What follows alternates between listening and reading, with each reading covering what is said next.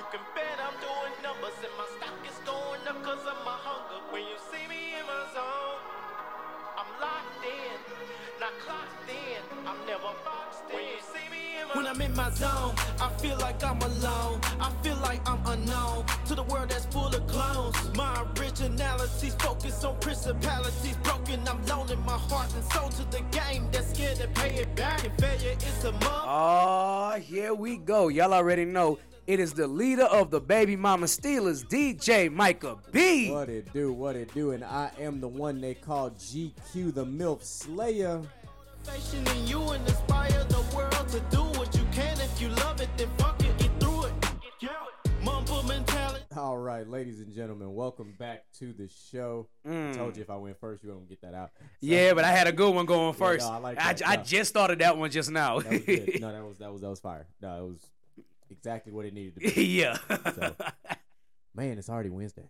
it is already Wednesday. Uh, Like almost forgot we didn't really do nothing. Well, we was together on Monday. Yeah, we were. watching the game, but um, and we'll don't worry, um, girl fans, we'll talk about things, but that's not important at the moment.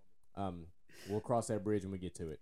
But I will cross the ocean for you. Here you go. But nah, Jonell reached out to me and he told me, but I was like, listen, I'm not giving you a Skip Bayless style 10, 15 minute opening monologue. I'm not even giving you a Shannon Sharpe five minute. I'm gonna say what I gotta say and I'm gonna keep it pu- There we go. There we go. But something that came across Okay. that I was Let's intrigued by. So I had been reading about this and then I saw a video and I was like, this is kind of dope.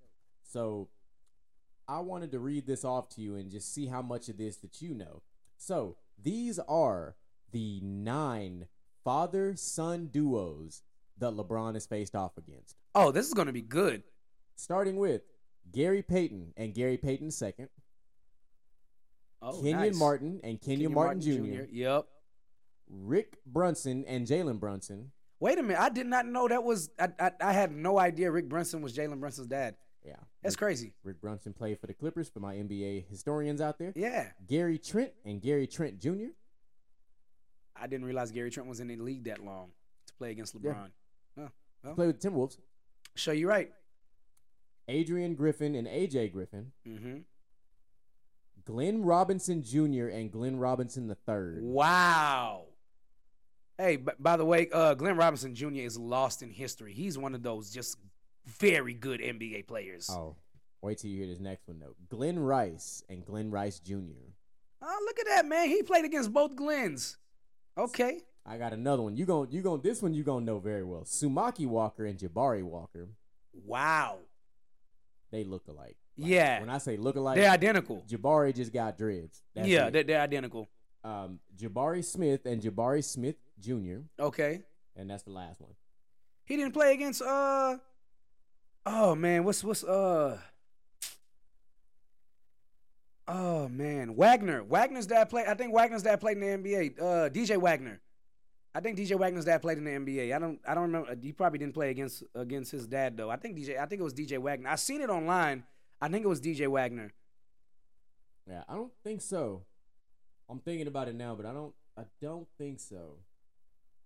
But yeah, that came across, and I was like, "That's kind of dope." Yeah, But- see, so, so- so DJ Wagner, his dad is Dajuan Wagner. Ah, but Dajuan Wagner got hurt. Yep, that's exactly what it is. Dajuan Wagner did get hurt. So when LeBron played against the Rockets, is when the the Martin Jr. one, because he was like, "Hey man, you played against my dad," and that's when it. That's when it came about. We're not gonna talk about what just happened. Uh, that was uh, that was almost a hell of a distraction though. Oh, my. God. I was I wasn't ready. so we're gonna keep this NBA talk rolling. All right. I wanted to bring about to you a new segment that I would like to eventually make a staple of the show because Let's I do think it. between the knowledge of you and I, we can make a pretty damn good discussion about this, going off of just the NBA knowledge that we have. So, All right. the name of this segment will be called "Who Was Better." Okay. Simple and straight to the point. Um, can you pass me pass me something from from from out of there? I will. Thank you, sir. Cause uh, I I, I definitely noticed you're not you don't you don't even have a, a, a glass of, of wine today. Some, one of us got a drink So here. Before you came over, I had a cup of coffee, so I didn't want to throw no no Ah, alcohol in there got you. just yet. Got you. All right. But that Taco Tuesday. Taco. Tuesday. Yeah. I seen I seen your uh your your, your Mrs. to be. Uh, Did you see my comment on her post? Uh, which post? The post she posted when she uh, she cooked for dinner last night, and I was like, "Come on, man!" Because every Tuesday she posts some, and I was just like, "Yo, man! At this point, we just need we need to move the show to Tuesdays because I don't understand." Oh, you missing all the food? yeah, So, as you heard, DJ Michael B said, "My missus to be," because yes, Mr. GQ will be off the market hundred percent officially because we will be wed, to say the least. There On you go. Valentine's Day, we will be eloped, if you want to get technical. So, somebody out there was like, "The right word is elope, not wed." You yeah, know, you know. So for yo politically correct asses out there. But we will be getting eloped. We will be tying our entire family together beautiful. to include them two punk ass dogs in the kitchen right now. Oh, your two kids they get on your nerves. Yeah. And I'm not talking about my toddler and my teenager. talking about Puff and Jelly Bean. I think that's the first time I ever said their names on the air. Yeah, and they've Um, been here every single episode, 100%. just like Um, Alyssa. So, you know how I always got these, um, we call them these GQ bombs, right? yes. So I got one for you. you Okay. This one is so far out of left field that you never would have seen this coming. Okay. So I was approached by a friend of mine, um, a mentee, if you will, somebody I mentored in the military, a good friend of mine. He's actually working on his uh, packet to become a recruiter now. Very nice. Um, so he approached me about something. He's like, and he, he he said it the same way I'm about to say it to you, and he was like, I have. I have a request, and I was like, "All right, does it involve me killing somebody?" He was like, "No." I said, "Thank goodness," because I would have said no. Um, Mm. that was our sarcasm. Some, sorry, my only my veteran crowd really gets a joke like that. But anywho, so he was like, it's gonna be very much out of left field, but I think it will be. I think you would be the perfect fit for it, but I want to bring it to your attention anyway. So he was on mission for the COVID. We were all on the response mission together for COVID, yeah. and he's like, I got bored, so I started writing, and I was like, all right. And so he's like, I want you to play the lead villain in this movie I've written.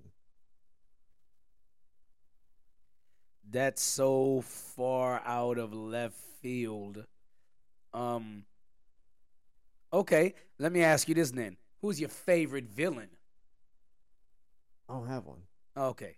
because this is like a unique thing. Like, it's like I'm only like a quarter of the way through the script right now, but I like it because it's like a um, he's a uh, he kind of comes off as like a borderline psychopath. See, I would have answered. I would. I would kind of answer. It, it, it wouldn't have mattered if it was live action or comics or whatever. That's what I say. Who's your favorite?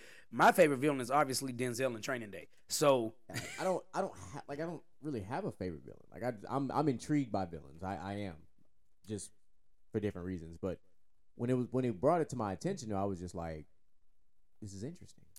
I think it would be perfect for you. And hear me out, because a lot of people be like, no, no, no. But normally, villains are phenomenal leaders. Yes, we they know, are yeah. they are phenomenal leaders. Even not only just in movies, even in real life. Like, yes, I know there's going to be controversial when I say, it, but I really don't care right now.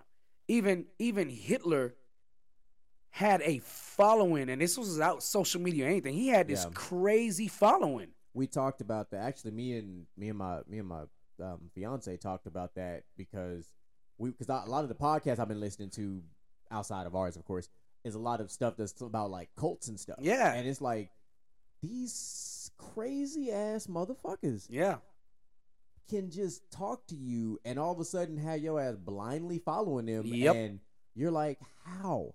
Like you you are. You're like how? yeah, they're, they're, they're phenomenal leaders. like one of the first um one of the first um cult style stories that I was uh, that me and me and my fiance I watched together was the one about in Waco.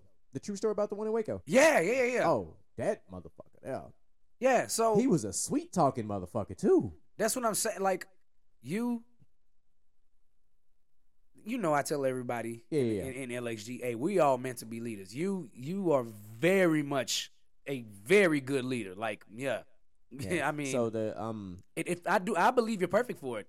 yeah, so the movie's called Hotel Rumble.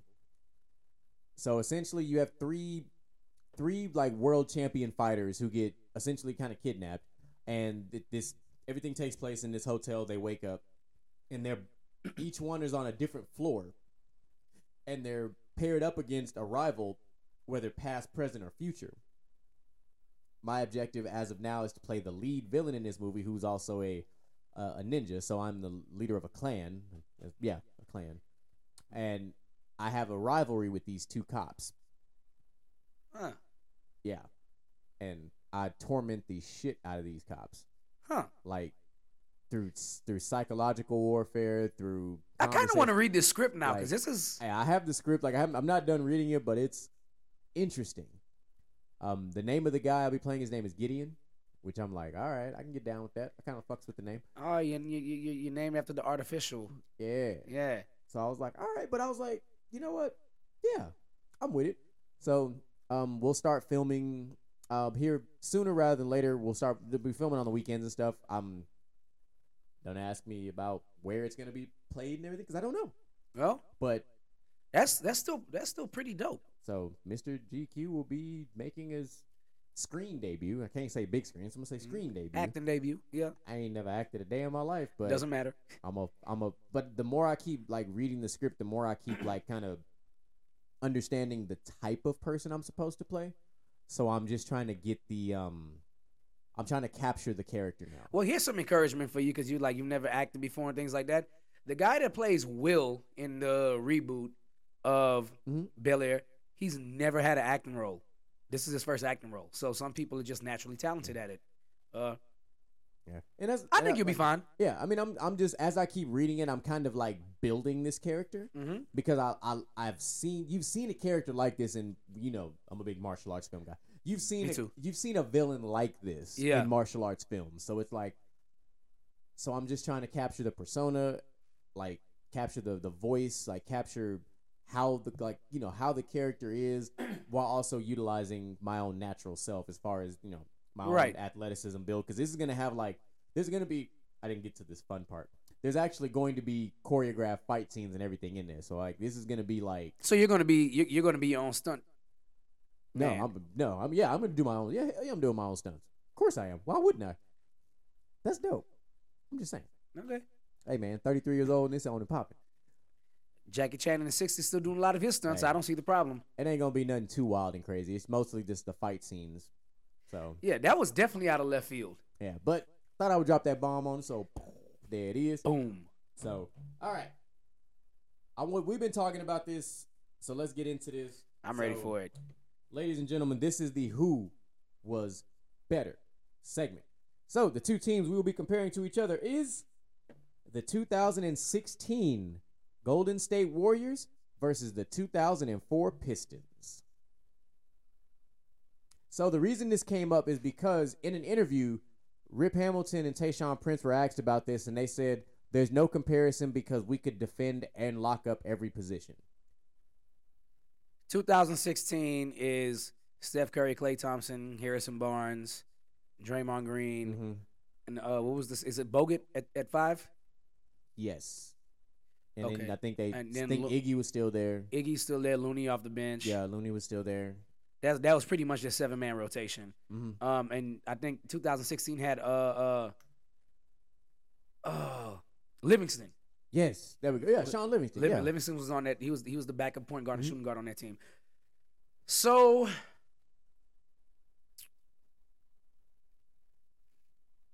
all right. I do believe in my heart of hearts, Uh huh. If Kyrie Irving doesn't get hurt in that in this this this is the year they won, right? 2016, Yeah. I think, or is that the, It, it, it, or is that is that the LeBron them comeback year? I don't I don't No, remember. no, no. 16 they won. 17 was, I believe, was was it What, what, 17? what, what year did Kevin Durant come over? Was that was that 17 eight, was that 18 19?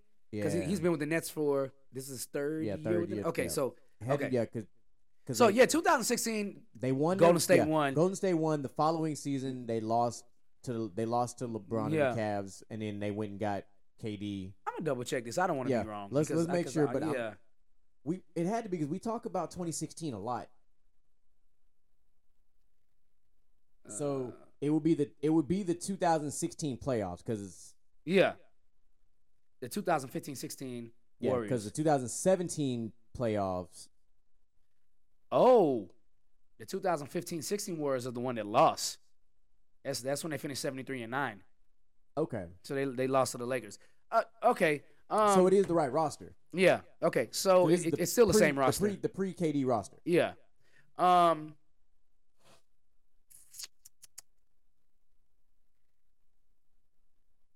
I'm going to answer this question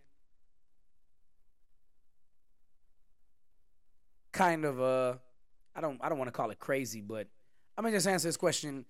I'm to lead off with saying this game is a lot closer than Detroit thinks. Because yes, we all know you could lock up every position man to man, but nobody, I don't even think Billups, nobody can guard Steph one on one. They would start. It would be Rip guarding him first because Rip runs around like Curry did. Rip was always on the move, but here's where the game favors Detroit inside Of course, it favors them because inside. because of Ben and Rasheed. But on the flip side of that,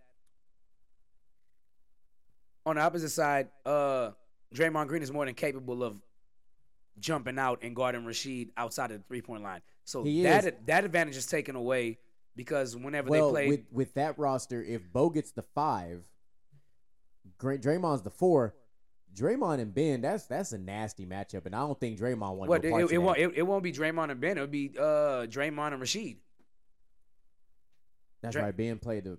Yeah, She was taller, but Ben played like the. the, yeah, right. So yeah. so they, they would they would put if I'm, if I'm honest, I would switch that matchup on purpose I because because you know how Draymond plays, right? I wouldn't because Bogut Bogut is too slow.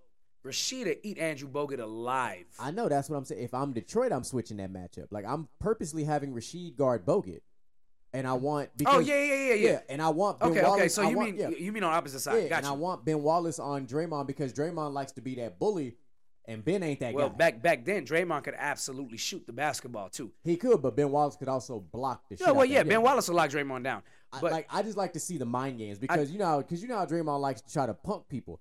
You're not punking Ben Wallace, I think uh, I I, I think the the the and I the key factor. the- I think the, the the biggest key factor in this is that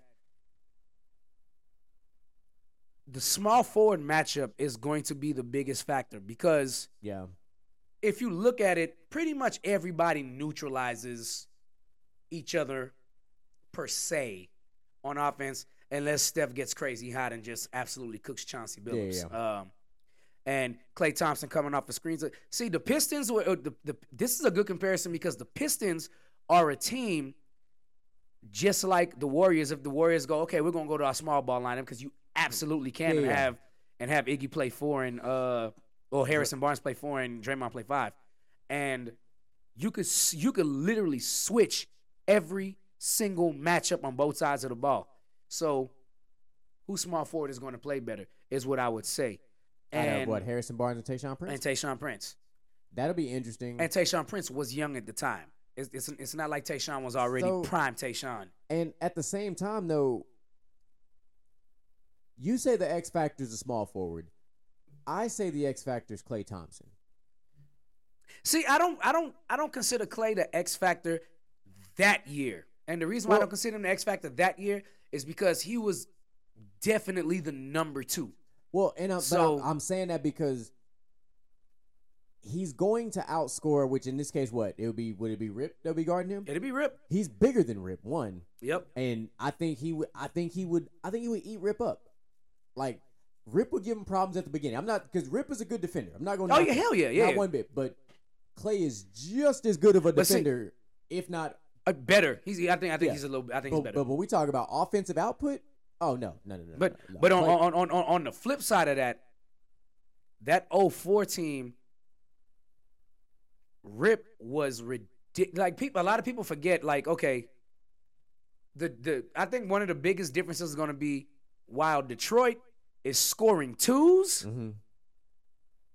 the Warriors are scoring threes, but Detroit is going to be scoring more twos than the Warriors score threes. yeah, like playing. So that's why I say Harrison Barnes and and uh Tayshaun Prince play a big factor because I think who can ever score because literally on both of them, anything you on, on in, in both rosters, anything you get from either one of them is a plus. It, it's just a plus. Yeah, like yeah. if Harrison Barnes goes off for 25 points, you didn't you didn't enter the game thinking Harrison Barnes was going to go off for 25. Hell, Harrison Barnes put up 15. You didn't think he was going to enter the game and put up 15. You Not expected that year anyway with No. Golden State. with with that from Harrison Barnes. If you got ten and ten, you was solid. Mm-hmm. So I would say uh I would lean I would lean with Golden State So in, in, in, we're talking in a seven game series. in a seven game series. Okay. I would lean with Golden State because as much as as much as I love Chauncey and I love Chauncey Billups, and mm-hmm. you know this. Yeah, yeah, yeah. As, as as much as I love Chauncey Billups, bruh, Steph's conditioning is just on another. They said somebody worked out with Steph for five minutes and went over to the side and started throwing up. His con- and, and then and prime Klay Thompson, his con- he worked out with Steph for conditioning, and he was just Yeah. the ball movement that they have, that Golden State would have, I think would overwhelm Detroit in a seven game series. I don't think it goes seven. But I don't think it goes seven either. I think it goes at most it goes six, but I can see the Warriors Yeah. winning in five. I can. I definitely can see the Warriors winning in five, and it's not a knock on Detroit. I mean, Detroit is one of the best put together teams of all time. They would they no over the top superstar. They got four all stars. They got a fifth guy on the floor that can defend and he can go off at any point in Tayshaun Prince. Mm-hmm. They were just the, chemistry, the bench. They, they were just they were just a very very solid team, and that was the difference when they played the Lakers. The Lakers were not together. They didn't have chemistry. Kobe was trying to prove that he was better than Shaq. Shaq was still trying to prove he was the guy, and Gary Payton was getting aggravated with Karl Malone. And then the whole thing with Karl Malone, it just. And of course, this is this is obviously a team in Detroit that made seven straight conference finals, and then the next year they took the Spurs to seven games. So Yeah. uh, yeah, I mean, I do believe that Golden State wins the series, but man, it would be it. I don't think it would be a large margin of victory in every. I think it'll be close games every time, but I think, and then then if it goes to, you know how everybody always say, well, MJ ain't letting it get to Game Seven. Well, I tell you one thing. 2016, Klay Thompson, that was a killing Game Six, bro. It wasn't going no Game Seven. No. game game game six Klay is not what you want. I do like that. That is- a good comparison though. But I do I got the Warriors in I five. think I think they're I think it's a good start. Two teams that are evenly matched in unique ways. I'm gonna rock with it like that. and I do think uh Golden State has the best player off the the best two players off the bench in Livingston and Iguodala. I Yeah. mean, in 2016, Iguodala could have gone to any team and still been an All Star. Yeah. He just came off an All Star with Denver. So, Mhm. uh, yeah, man, I, I think I think Golden State's seven man rotation. It, well, if you throw Looney in there, eight man rotation is just better. I think they would have had a better eight man rotation. Uh, and they're not a team that has to get to the basket. So when when you don't have to get to the basket to score, that that takes away essentially Yeah. the the effectiveness of Ben Wallace on defense as a rim protector. Well, I mean, the fact that they could, that Golden State in that year, in that particular year, could have played you four out. Oh yeah, Like, could have played you four out with Steph, Klay. hell, they could have played you five out. Well, yeah, but you want you would have kept Draymond at the high post in that 4 Mhm. out. So Draymond at that high post in the four out. Steph, Klay, Harrison Barnes, Shaun Livingston. Yep. That's probably your. I'm gonna kick her in the face. Um, that's mo- that that's your four out, and Yep. now you've got Ben and Rasheed kind of like, all right, what do I do here? Because now, now what? Yeah, and and I like I like that the, the Detroit team was very physical. Um, and this this kind of it's kind of one of them things where it's like, okay, what era also are they playing in? Um, but I still I still believe, even if they're playing in the Detroit Pistons era, I still believe that the Warriors would win because no that the the two thousands was Yeah, people Yeah. could shoot the basketball, but they could shoot it from mid range. mean- Anybody that could shoot shoot the three was just an added addition to the team. Your your biggest changes, mind you, 2016, a lot of the rules were still the same. Yeah, The the biggest changes happened way after. Like with Yeah. the with the offensive player initiating Yep. contact and all that shit. The take foul, which thank God they finally put that shit into the fold. I would shit- argue with I would argue with people that that year, the 2000 2015 16 year was probably the last great year of basketball as a fan for me because I felt like they had finally found the middle ground of let them play or call the foul. Yeah. I- I- I especially I in the that. finals. The final, the, the, that was probably the most even finals we had seen since the Spurs and uh and, and Heat Yeah. uh yeah. the first year. So yeah, yeah, yeah. I, I would, I would definitely, I, I, I would take Golden State. I would definitely take Golden State. yeah. And I'm with um, you. I would too. That's I, I like that one. I like that. That's a, that's a that's a very very good, very good comparison. I don't I don't know who came up with those two teams. Was it you or did you see it in No, the no, group? I saw it. okay. And now moving forward, Yeah. I'll be coming up with these. Okay. matchups. Yeah. Yeah. So we're gonna we're gonna test my my ability to, to put matchups together. All right, continuing with this beautiful NBA talk. Yeah. So on one of our favorite Facebook groups that we're a part of in the basketball tip off group, Are we Is both in that? I didn't know you was in that group.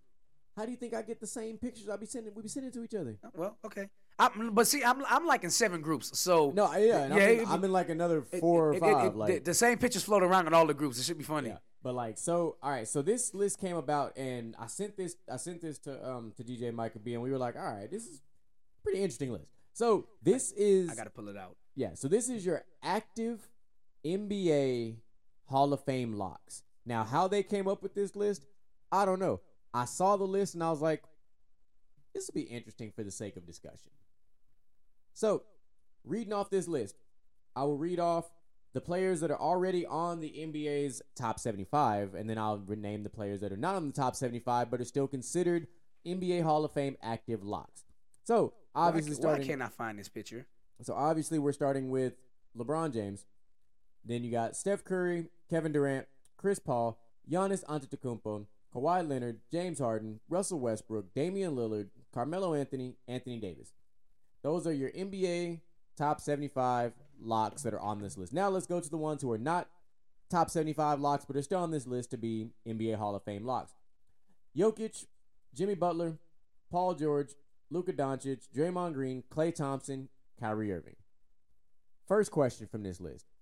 Thinking across and looking at all active players, is anybody currently missing from this list in your opinion? Mm.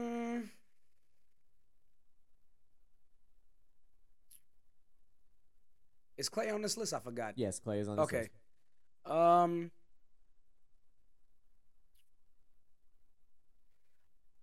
I think there's guys that that that are going to eventually be locks, but I don't think there's any active any other active player right now where I'd be like, yes, he's a lock because obviously you know you see the the league moving. Giannis is on this list. I mean that's the yeah. So You know, Giannis is also already a top 75. yeah, yeah. So um, But I mean, we obviously we're not going to include any of the young guns because they're Right. they're they're exact So they're young guns. You know, so I'm, not. I'm, I'm trying to think of any older players that. Um, I'm not gonna lie. I kind of, I kind of teeter totter with uh Andre Iguodala. I do Yeah. kind of teeter totter all the time with Andre Iguodala. Um, that that that one's that one's interesting. I, I think I think he's he's like borderline to where he'll probably get in eventually. Um, but I mean, he's he's got three rings. Uh, he has a Finals MVP. I think he has like five or four All Star appearances and probably two All NBA teams, which is not like a, a very stacked resume. But I mean, the Finals MVP tilts a lot in his favor compared to everybody else on this list. Um, Oh yeah, uh, I can't think of any other active player. That, you know, I'm just I'm trying to think of older players. So yeah. No, I am talking like I'm Yeah. running through the ones that come to mind, but like I I really wish I could add Derrick Rose to this list. I really do, yeah, man. he's still an active player. I know. I really, I really wish I could put Derrick Rose on this list, but it's just, I, I can't do it, just because he only really had four years of like elite, elite things going on, and granted, I mean Grant Hill still got in, you know what I'm saying, but. Uh, Grant, Grant Hill was was was still a monster when he came back from his Mhm. injuries the, a couple of times. So Grant Hill was still very very good for like seven years and then he re, he revamped himself in uh, Phoenix as a defensive stopper. Yeah, for sure. Um, I would love to. Derrick Rose, the youngest MVP ever. I would love to add Derrick Rose to this list. I don't think I don't think Derrick Rose is going to get in though. And yeah. uh, 'Cause, I mean, then you know you start thinking about guys like a like a Brook Lopez, like a like a Serge Ibaka, and you're like, they had spurts. Now this year, obviously, Brook Lopez is uh being looked at as defensive player of the year right yeah, now. Brook Lopez is, is a Yeah. freaking monster this So, year. I don't know what he he learned how to play defense over the summer. Yeah, so Um, like you know he's there. Then I'm like, Uh, I mean, uh, another person I wish I could add to this list, but injuries derailed him too, was John Wall. John Wall was definitely a Hall of Fame player. Um, he was uh, on a, he was on a trajectory. or, or a. Hall of Fame talent. Let me say that. yeah, yeah, he was Yeah. on he was on the path for sure. Um, I, I, I can I can agree with that. Paul George is on this list. Yes, Okay. actually, he is on this list. Okay, well, um, Bradley Beal's a little bit older. I just yeah, because I mean, then you got like you know, like, Bradley Beal is a very, very talented player. And if I had my way, I'll tell you this: C.J. McCollum should be in the Hall of Fame. I was just about to drop his name. Like, See- what do you think see- about a guy like C.J. McCollum? CJ McCollum just doesn't have the All Star appearances to back it up, and it's not fair Yeah. because there, there has been years where CJ McCollum was better than everybody. You know, Kendrick Perkins always say uh, says Jaylen Brown is the most disrespected player in the NBA because he's not making the All Star team. And then I sat back and thought about it, and I said, bump that. CJ McCollum is the most disrespected player because while he was in Portland, him and Damian Lillard carried those teams in the playoffs. They got to the conference final. And CJ McCollum, still to this day, McCollum's game 7 Mm-hmm. against Denver should be goaded, bruh.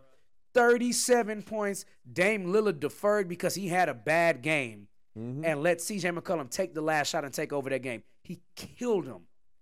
Um, so I mean, Do you think? Who do you think would get in first out of a out of a C.J. McCollum and like a um, Khris Middleton?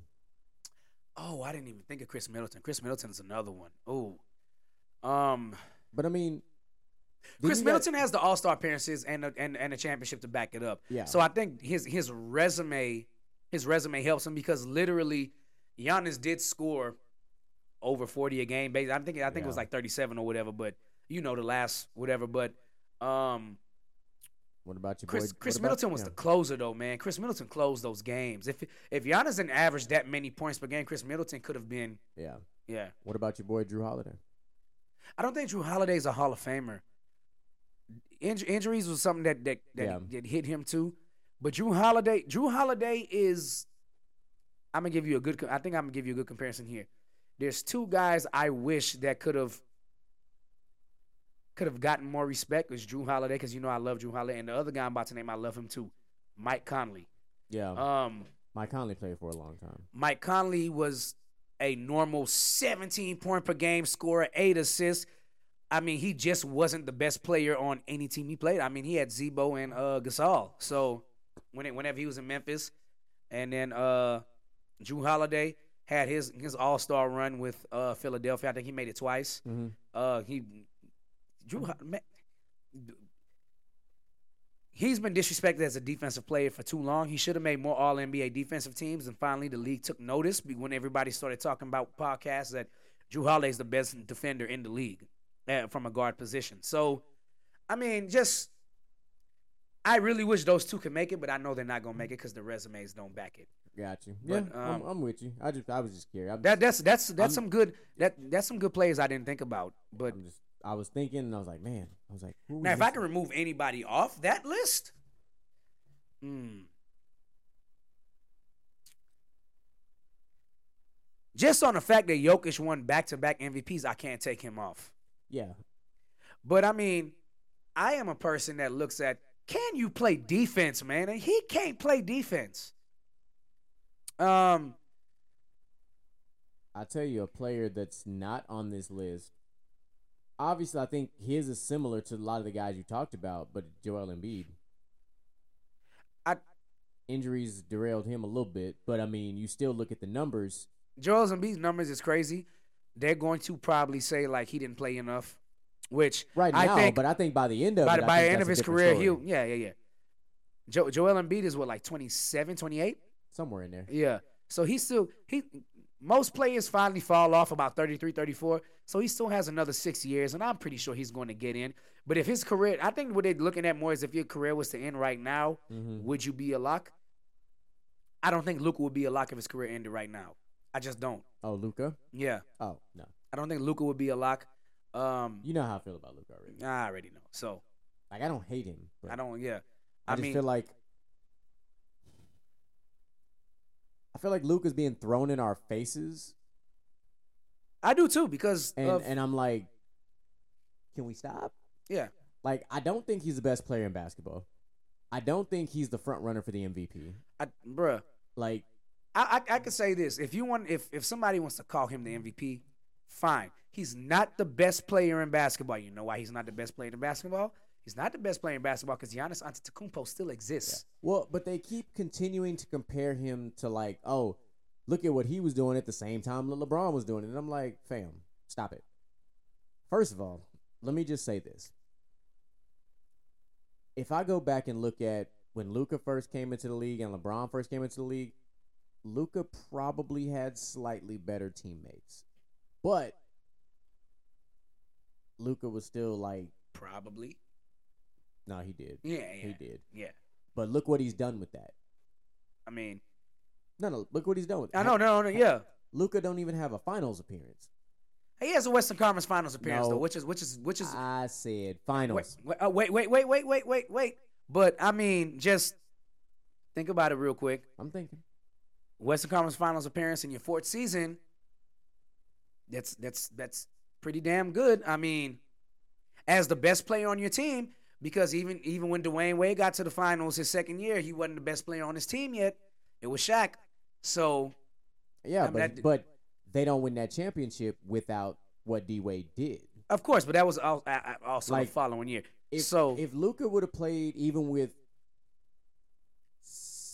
sixty percent of like a Dirk, and let's say, and then they make it to, you know, they make it to the finals and they win. oh, they would have beat the Suns. No, no, listen. Yeah, Dirk still gets the credit and Luka doesn't.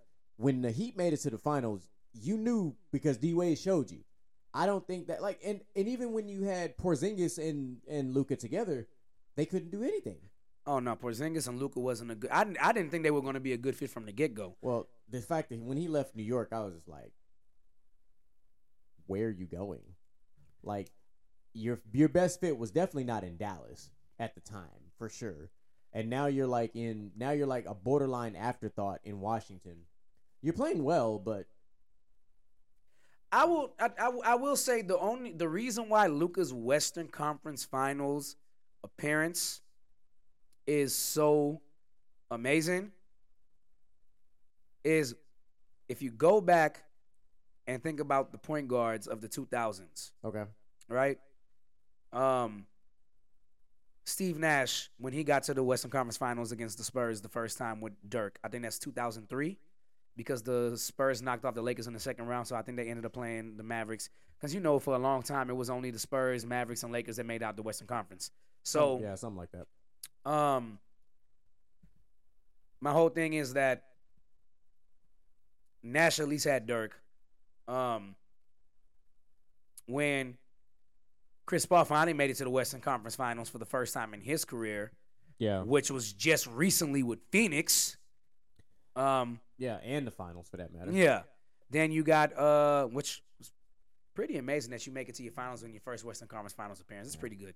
Um, but He I didn't- mean, They didn't go Western Conference Finals when they played uh when he was with the Rockets. Oh, show State? you, yeah, Yeah. show you right. But he would okay, but that- the, okay, ham, the hamstring, the hamstring thing, yeah, yeah, okay, okay, fine. That, yeah, yeah. Well, no, even So- when remember that was also when the Warriors were nicked up and injured.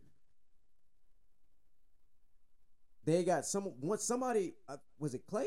Kevin Durant, Yeah, Kevin Durant was injured. and they still and the Rockets still couldn't pull it off yeah, Kevin, Kevin Durant got injured. because that was Chris Paul and James Harden. Yep, and then and then Chris Paul went down. Yeah. Um, so shortly after. yeah. Chris Paul at least had James Harden, which is another an, another superstar. Yeah, yeah, yeah, um, for sure. I mean, keep going. Deron Williams.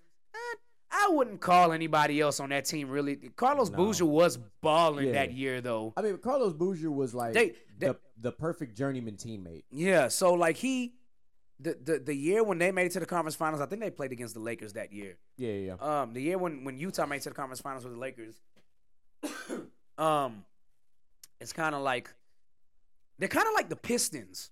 They they were just a I'll very they were a very well put together team. Andrei Kirilenko was a superstar defender, not Yes. a superstar player, but a super AK forty seven was a superstar defender. So when you, uh, that's why it's so. It's, I mean, D- Derrick Rose made it. I mean, Joakim Noah wasn't as good as he was now. Neither was Jimmy Butler. So I give it to Derrick Rose. Derrick Rose is really just that, really just that good, and he still took Miami to six. Luka's is impressive is because he didn't have another All Star. Derrick Rose had, at least Carlos Boozer and Joakim Noah. He didn't have another All Star. The second best player on their team was Jalen Brunson. Yeah. Jalen Brunson was the second best player on that team. And to know that they knocked off the Suns after they were up, what was Yeah. it, three, three, three, two? At the t- yes, it was three two. They, yeah, they were up. They were up three two, and Game Seven was in Phoenix, Yeah. and Luka went in there and just took over. He was up the court, laughing, roasting Devin Booker and Chris Paul. They couldn't do nothing with him. yeah. And then he got to the conference. He got to the conference finals against. It just slipped my mind. Uh, goddamn. In the West. Yeah. Who Talking did about Ma- Phoenix. No, they beat Phoenix in in the second round.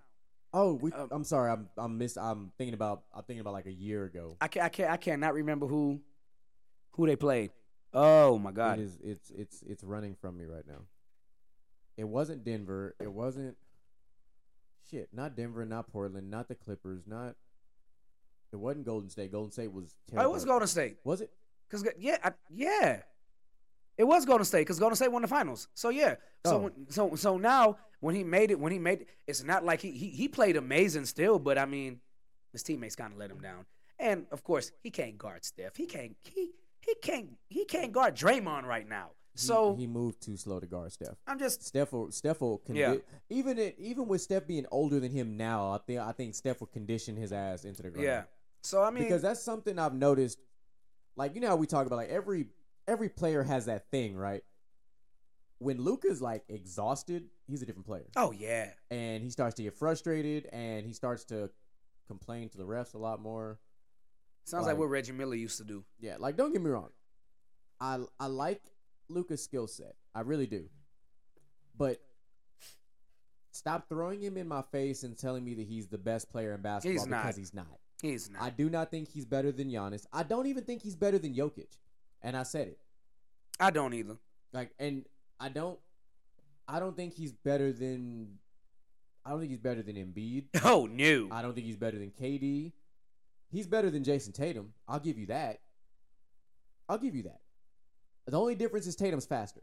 But if you if you give me if you give me Luka going to the basket versus Jayson Tatum going to the basket, Luka's strength because he does have Yeah, yeah, yeah, yeah, yeah, yeah. So give me, Yeah. give like I think Luka's better than Tatum, and I'm. I'll say with that. you, you you know what that I, I will I will say at least Jayson Tatum can defend though, dude. And, and that that kind of that still Luka will put Luka will give you 37 38. But he But whoever he's guarding will give you 37 38 too. I'm just like if he's guarding another star player, it's like I, no doubt in my mind, had they made it past Golden State, Boston is winning the finals, and it's probably Oh, going to yeah. it's probably going to be a sweep. oh, it would have been the Jaylen Brown show Yeah, Jalen. J- Yeah, because I can't think of another player on the on the Mavericks that would have guarded him. Jalen Brunson could have done his best. No, Uh, Brunson got embarrassed. he could have done his Brunson would have got embarrassed, and I like Brunson. I do. I like. I love Brunson. Brunson. I just don't think. By the way, Barry Brunson is not the best point guard in the NBA. You know what? Let's end basketball talk on that. Well, we're not getting in basketball. We have one more, one Okay. more um topic, if you will. Let's go. Um, so we we somewhat we somewhat be talking about um the NBA trade deadline. Yes. So some names have come about. Okay. some interesting. I don't even know. I'm not gonna say interesting, but remember over the summer, your boy that got moved from the Spurs, Uh, Murray. And how he pretty much they, that he got traded away for like a haul. Yep. All right, so I don't know what it is at your Spurs, but here we go. So we'll well we'll start. We'll get to that in a second.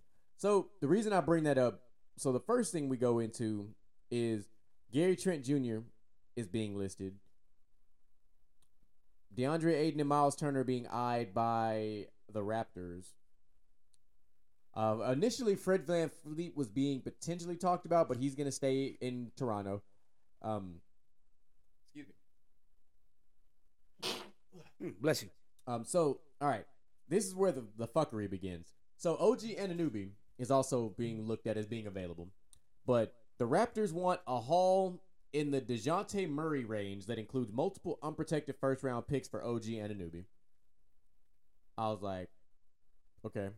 I like OG, but he's not that damn good. Um, John Wall is potentially on the move, even though he, I feel like he just got to the Clippers. He did just get to the Clippers. I don't know why he would be on the move. But now your boy, this is for your team now. The Spurs are looking at uh, is it is it Patoli or Yeah, Potel. so San Ant- he's apparently on the trade market, He is. and the Spur and the Spurs want two first round picks for him. yep. So that's a high asking price. Uh, Cam Reddish has been talked about with the Lakers, Bucks, and Mavs. Um, if I'm being honest, I think I like the idea of Cam Reddish with the Bucks of those three teams. Like I know the Lakers need all the help they can get, but No, I think Cam Reddish fits the Bucks. I do the too. Bucks I- very well. and I think he'd be a really good um, wing defender for them. That's what I was just about to say. He'll add more defense than. Whew. Yeah. Um, Payton Pritchard is drawing interest from the Warriors. Interesting. So you're talking about adding another shooter to a team full of shooters. they need to get some damn defenders. True. Um, um, Rui Rui Hachimura also on the move. They're looking to. They've got a bunch of forwards, obviously with Kristaps Porzingis and other players. Yep. So, um, so I like him. I liked him a lot at um Gonzaga. He's a good player, really good player actually in college. As long as he's not Adam Morrison, whatever. Yeah, yeah, yeah. So I think he'd be a really good off the bench wing. I do not think he's a starter. I just don't. The way he plays, it, I don't know. Like I do enjoy his game, but I think he's a much more of a role player than a star player. And that means with the right team, he'd be good. Yep. I actually think he'd be a good fit in Miami. There, there is nothing wrong with being a role player in the NBA. No, but like I said, I just I think with the way his skill set is and Yep. the way he plays, he'd be a good fit in Miami. He'd be a good fit in Charlotte. He'd be a good fit in I think that, that, that you're right because I think right now a lot of teams are missing that gadget role player that hey he he'll come in and he'll fill it up, he'll pass Which the ball or which- he'll yeah, defend. which is also why I like Cam. I like Cam Reddish. Nah, I love That's- Cam that's, Reddish. That's kind of Cam, kind of who Cam Yep. Reddish is for the right team. I think for the Bucks, that's a huge thing. Do you think I I wanted to ask you this I'm just listening. just to, just to get you? Do you think New York should trade R.J. Barrett? No, I that's a cornerstone piece of your team. So no, I, ju- I, I just want like I I want to say like if the right person becomes available and you can send RJ Barrett with a first round pick or something to get a star player and you're New York, you wouldn't do it? Now mind you, I'm not saying that you should do it. I'm I'm, still- saying I'm- this is a this this is how New York operates. I'm still I'm still gonna say no because I still think R.J. Barrett is a is a a franchise building block piece. I do not think he's your number one, but I do think he is a piece that you keep because with the right combination, R.J. Barrett, I still think he's a good player. I'm- I- I I love. Barrett's a I I love his game, but I think he's just still young. He is, and but you look at that draft class though, unfortunately, and he's always forever going to be in the shadow of John Morant and Zion Williamson. Of he course. just is. Now, granted, there are times during the college years when R.J. Barrett played better than Zion did, but in the NBA, that has not been the case. Zion's Well, I, been I, I, out. I, I tell you one thing he's been better at Zion than availability. being on the damn court. yes, true. And I, like I said, and I think R.J. Barrett's game is developing very well. It is. But no, I wouldn't trade him. I would I would say this though. New York had the chance to trade R.J. Barrett and a first round pick to get which player? Kyrie. Donovan Mitchell. Oh yeah, no, that would that wasn't happening. That's that. They they had the chance, but I, like I said, you said it. It's a Knicks thing. They weren't gonna do it. they should have done it. But you know, I, I'm not saying R.J. Like- Barrett ain't good, but I mean no, he's not like, Donovan. Listen, I like the I, like and I like I like the idea of Jalen Brunson. I wouldn't have paid Jalen Brunson all that money, not that much money. Like I I would say it's okay now, just because the market is so damn but- stupid.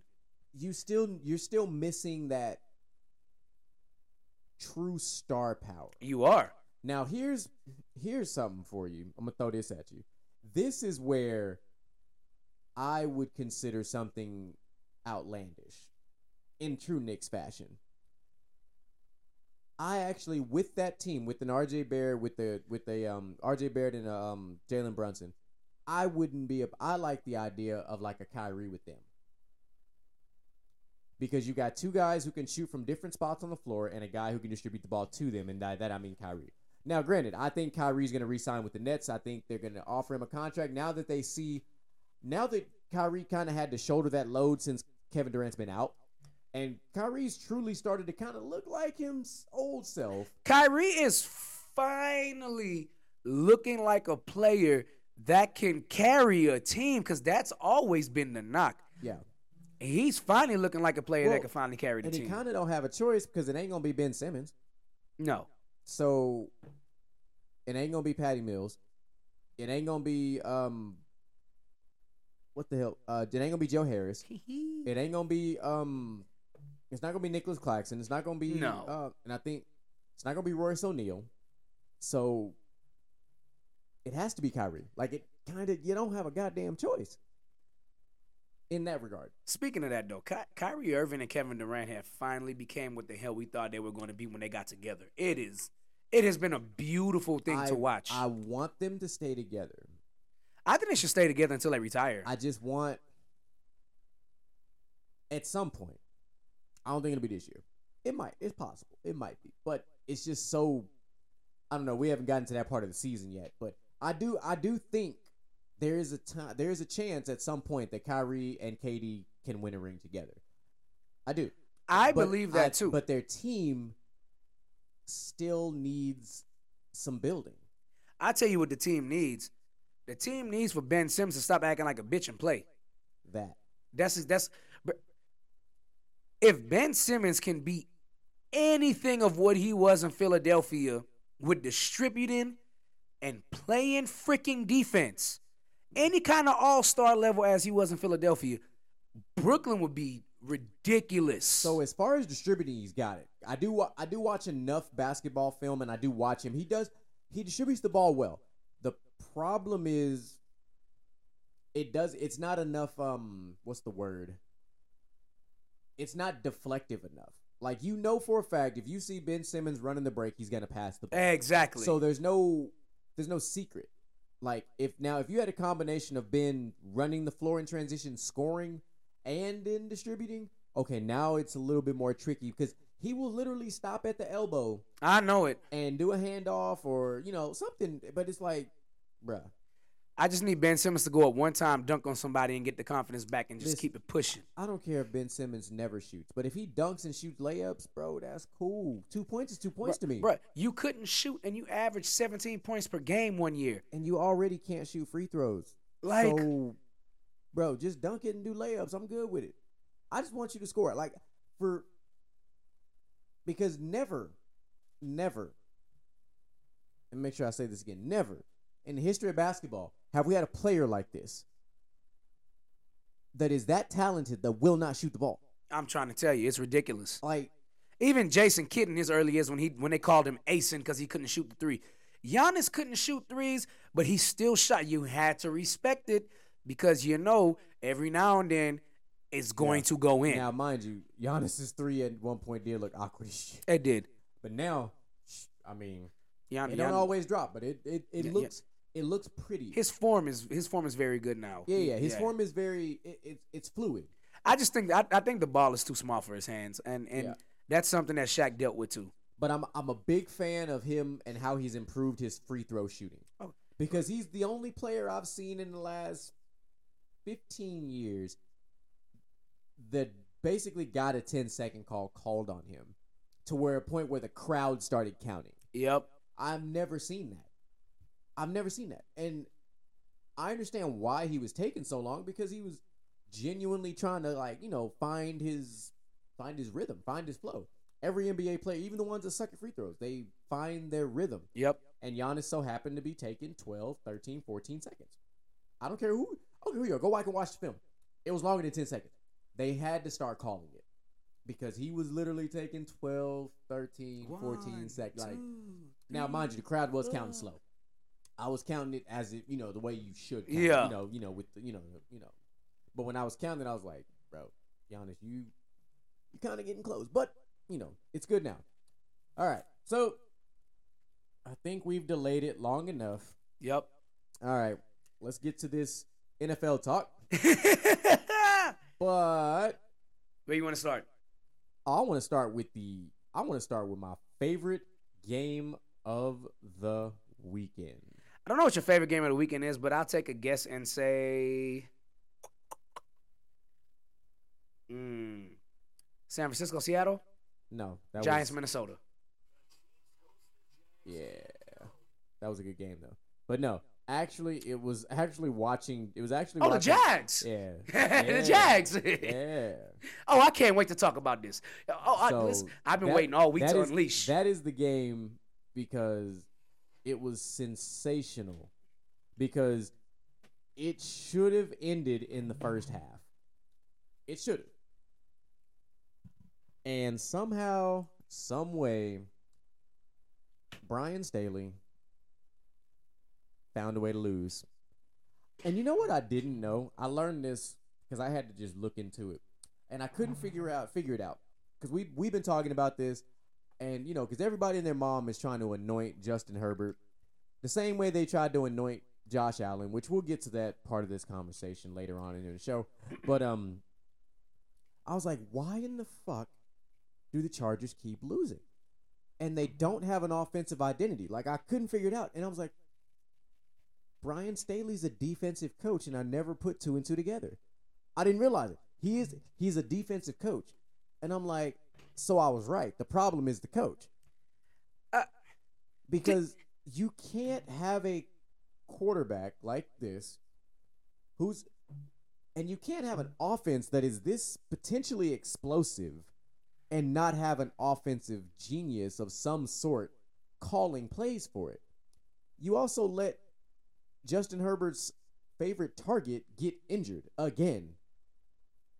Listen, if Mike Williams is not injured, the Jags go home. I'm sorry. I have to I'm gonna throw it out there. Because they don't the Jags secondary would not have had an answer for Mike Williams. They wouldn't have. oh, I'm just, I'm just, I'm just let you go till you none. Okay. Yeah. So, I mean, because every they had everything else you needed.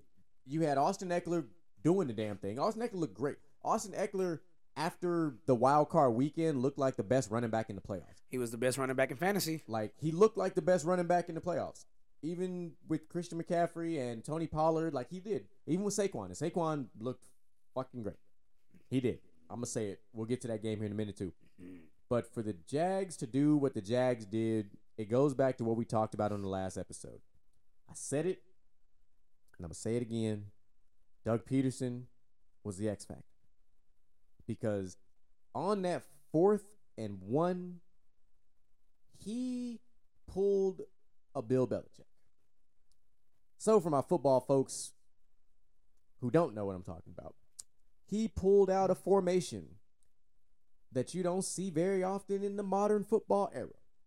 He pulled out the T formation.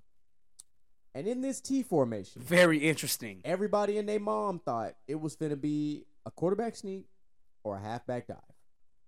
It ended up being a fake dive, toss outside to a running back who was fast enough to beat anybody to the edge to get the first down plus another 10 to 12 yards on top of that. Only Doug Pederson. Because Doug Pederson is the same person that called the Philly special that won the Super Bowl. It happened. Doug Pederson is a bad man. Doug Pederson played quarterback in the NFL Some know that, some don't. I'm just here to reiterate that for the ones. I forgot know. who you got drafted by. I seen it on TV the other day. But just remember that. So it wasn't surprising that the Jags won because I told you guys I've been rooting for the Jags for a very long time. There was a point in time where the Jags were three and seven. Three and seven. They finished the season nine and eight. You do the math, and you see how many games they won and lost. That was my game of the weekend because Okay. I was very much intrigued by that game. I was not surprised by the Dolphins Bills because you and I have talked about this all season long. These goddamn division games. I was also not surprised by the Cincinnati Baltimore game because you text me at halftime and said, What the fuck is going on in this game? And I told you what was going to happen. Because AFC North has been playing the same type of football since before we were born physical, physical football. And I said it, and I quote Whoever makes the big play in this game's winning the game. What was the big play? Tyler Huntley tried to dive over the pile. Tyler Huntley got stopped, got the ball knocked out of his hand. A linebacker picked that motherfucker up and took off on some James Harrison in the Super Bowl time. I'm happy you said it because I was gonna say it. And that ended up being the play of the game. This man needed oxygen. If you haven't seen the video yet, my man was mic'd up. That shit was funny. He was mic'd I haven't. up. I haven't seen. Oh. it. I didn't know he was mic'd up. Yeah, yeah, yeah. Because he almost got he almost got chased down by Mark Andrews. So I only want to bring it up because of this next part. Next gen stats had this man running at like 16 miles an hour, which is not bad, right? Mark Andrews was running at almost 19 miles an hour. Mark Andrews was going to catch him. Had his teammate not blocked for him, Mark Andrews would have hawked him down. And Mark Andrews is a big old dude. Yes, he is. So is the linebacker that was taking his damn ball back. And it reminded me of something. And you may or may not remember this. But in the playoffs, Mm-hmm. the Steelers versus the Colts. Back when Jerome Bettis was still playing. This is Yes. when so this is when they ran the ball and Jerome Bettis fumbled. And the Colts recovered it and took off down the field. And Big Ben made the game saving tackle Yes, I do remember that. that almost happened in this playoff this past weekend. And I was like, bro, that almost happened. Mm. So, are you to say your favorite game was the Giants game? No, actually, I'm to comment on what you said first. I'm gonna be. It is now my. No, I'm not gonna do the Skip Bayless thing. Um. Okay, so I'm gonna start by saying my favorite game of the weekend is the same one you that you picked. Um. The reason why it became my favorite game of the weekend was because I have been telling y'all all year. I know you said what you said about why they lost and how Staley and you know things of that nature, but I've been telling y'all all year. I forgot who who San Diego uh, added on defense in the office. It said San Diego. Good good lord. Chargers. Good, Uh, uh, added- Los they- Angeles. They, added my corner, J.C. Jackson. There They you added go. Khalil Mack. There you go. And I told y'all all year, this defense is going to be the downfall because they can't stop nobody. I said it over and over and over again. At one point, what was it, 24 0? No, it was 20, 27. uh, At one point, it was 27 0, and there was never a point I had felt like the game was over in that game at all. I said, you know what? I, I'm going to give Jacksonville their respect today.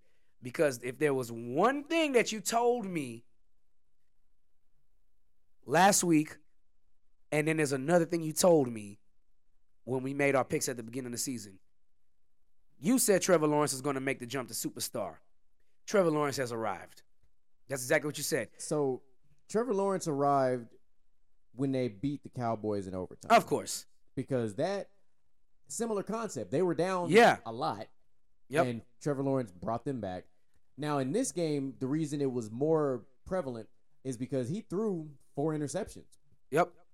Most quarterbacks would have fallen apart at the fucking seams, Of course. and Trevor didn't. You also picked Jacksonville to be 9 and 8 this season. Obviously, neither one of us saw Tennessee falling off that bad because I think we both picked Tennessee to win I'm- the division. I don't remember though. I don't. I I think I think we both had Tennessee winning ten games and Jacksonville winning nine and barely missing. Mm-hmm. So Yeah, it was either that or I, that or I had Jacksonville winning the division. One of the, but I think, we think- both did go with Tennessee. I think we both went with Tennessee, but we both said uh, Jacksonville is going to make the playoffs. I have to go back and look at my notes. So I'm going to break this thing down. Uh, Staley, the coach for the Chargers. As much as I like, he finally got the Chargers over the hump and into the playoffs. Um, brother, I don't think you're the head coach for them. If your specialty is defense, and you give up a 27 point lead, the only reason why that wasn't the biggest comeback in NFL history is because of Matt Ryan. uh uh Oh, the Oilers. Oh. The Oilers. Whenever they played against Buffalo and they, they came back, I think it was, I think it was uh Was that thirty-one point game? yeah, the 31 point game. That's the only reason why right now you don't own the greatest comeback ever. Or or being come back on. You know, that so um secondly, this Jacksonville Jaguars team is very well put together, bruh. They have their holes, but They- they're they're they're not overly glaring, but they're still they're beatable.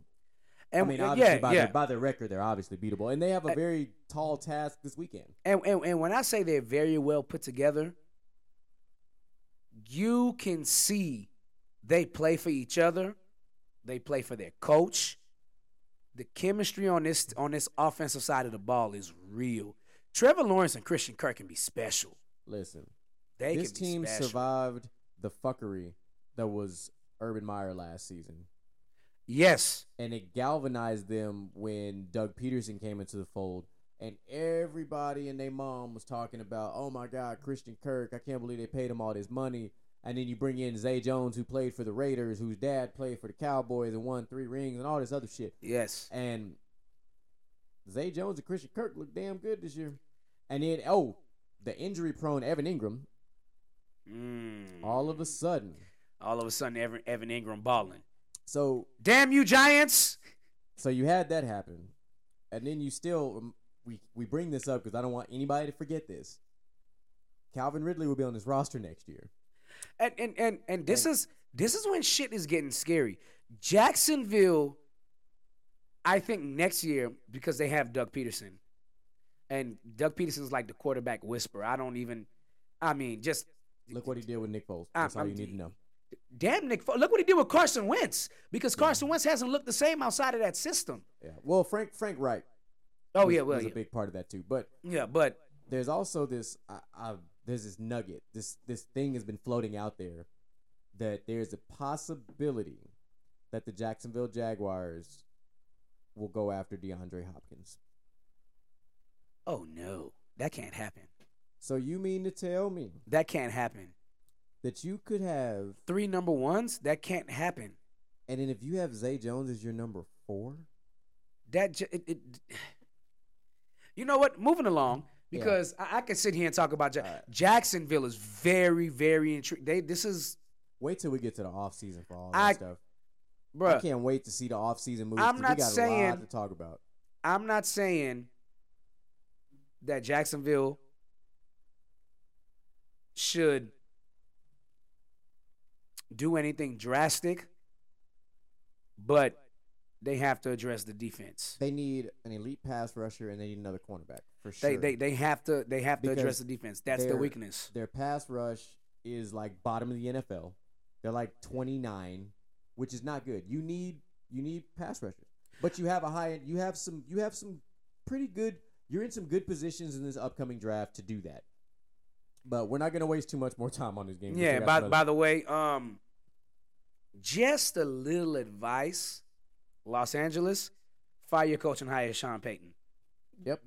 because your coach is supposed to be a defensive a defensive stalwart, and the defense was atrocious. Okay, so now moving on to The fraudulent game. no, we're not moving on to the fraudulent game yet. No, no, no. The fraud no, no, the fraudulent game because Kim Folk Kurt and Company. Okay, that is the fraudulent game then. Yeah, because we talked I tried to tell y'all, bruh. Y'all, listen, you you agreed. We did. both picked the Giants. We did. I tried to tell y'all that defense of the Vikings can't hold nothing. And Saquon had a freaking field day against them. Well, and it's been like that since week ten. And I you think- know, I think it was week ten when they when like that secondary, which was already kind of vulnerable, yes, but they started playing those teams with those quarterbacks. Yes. who could really fling it. Because well, not to mention that stomping that the Cowboys put on them. I'm too. I'm just I'm so happy that Daniel Jones lived up to that because you know everybody's talking about Dak Prescott's game. We'll get there in a little bit, but something that's being overlooked. Daniel Jones played one hell of a game, bruh. He, He played a hell of a game. Saquon played a hell of a. This is the. And just like we talked about Doug Pederson, Trevor Lawrence, Brian Daboll for Daniel Jones Yes, has been great. And this is now two quarterbacks. The Brian Daboll has essentially turned tight- around. well tight, tightened up on. Yeah. Obviously, the first one is Josh Allen, yes, but but we'll talk about that when we get to the game. But um, I think the bigger. I, I think the bigger turnaround was Daniel Jones over Josh Allen. You always knew he had the talent and stuff there, but Daniel Jones was questioned for so long, and Well, and yes. I'm just I, I've always been like, okay, he might not be a top ten quarterback, but is he the Giants franchise quarterback? Is the question. Today, every single every single sports show I watched today, or at least listened to via audio, said that people are overreacting to the season that Daniel Jones had because of Brian Daboll. And they're saying the only reason that this happened is because Brian Daboll didn't have a choice because management said make it work with Daniel Jones. okay. So if if if, if that's the case, then he can do it again.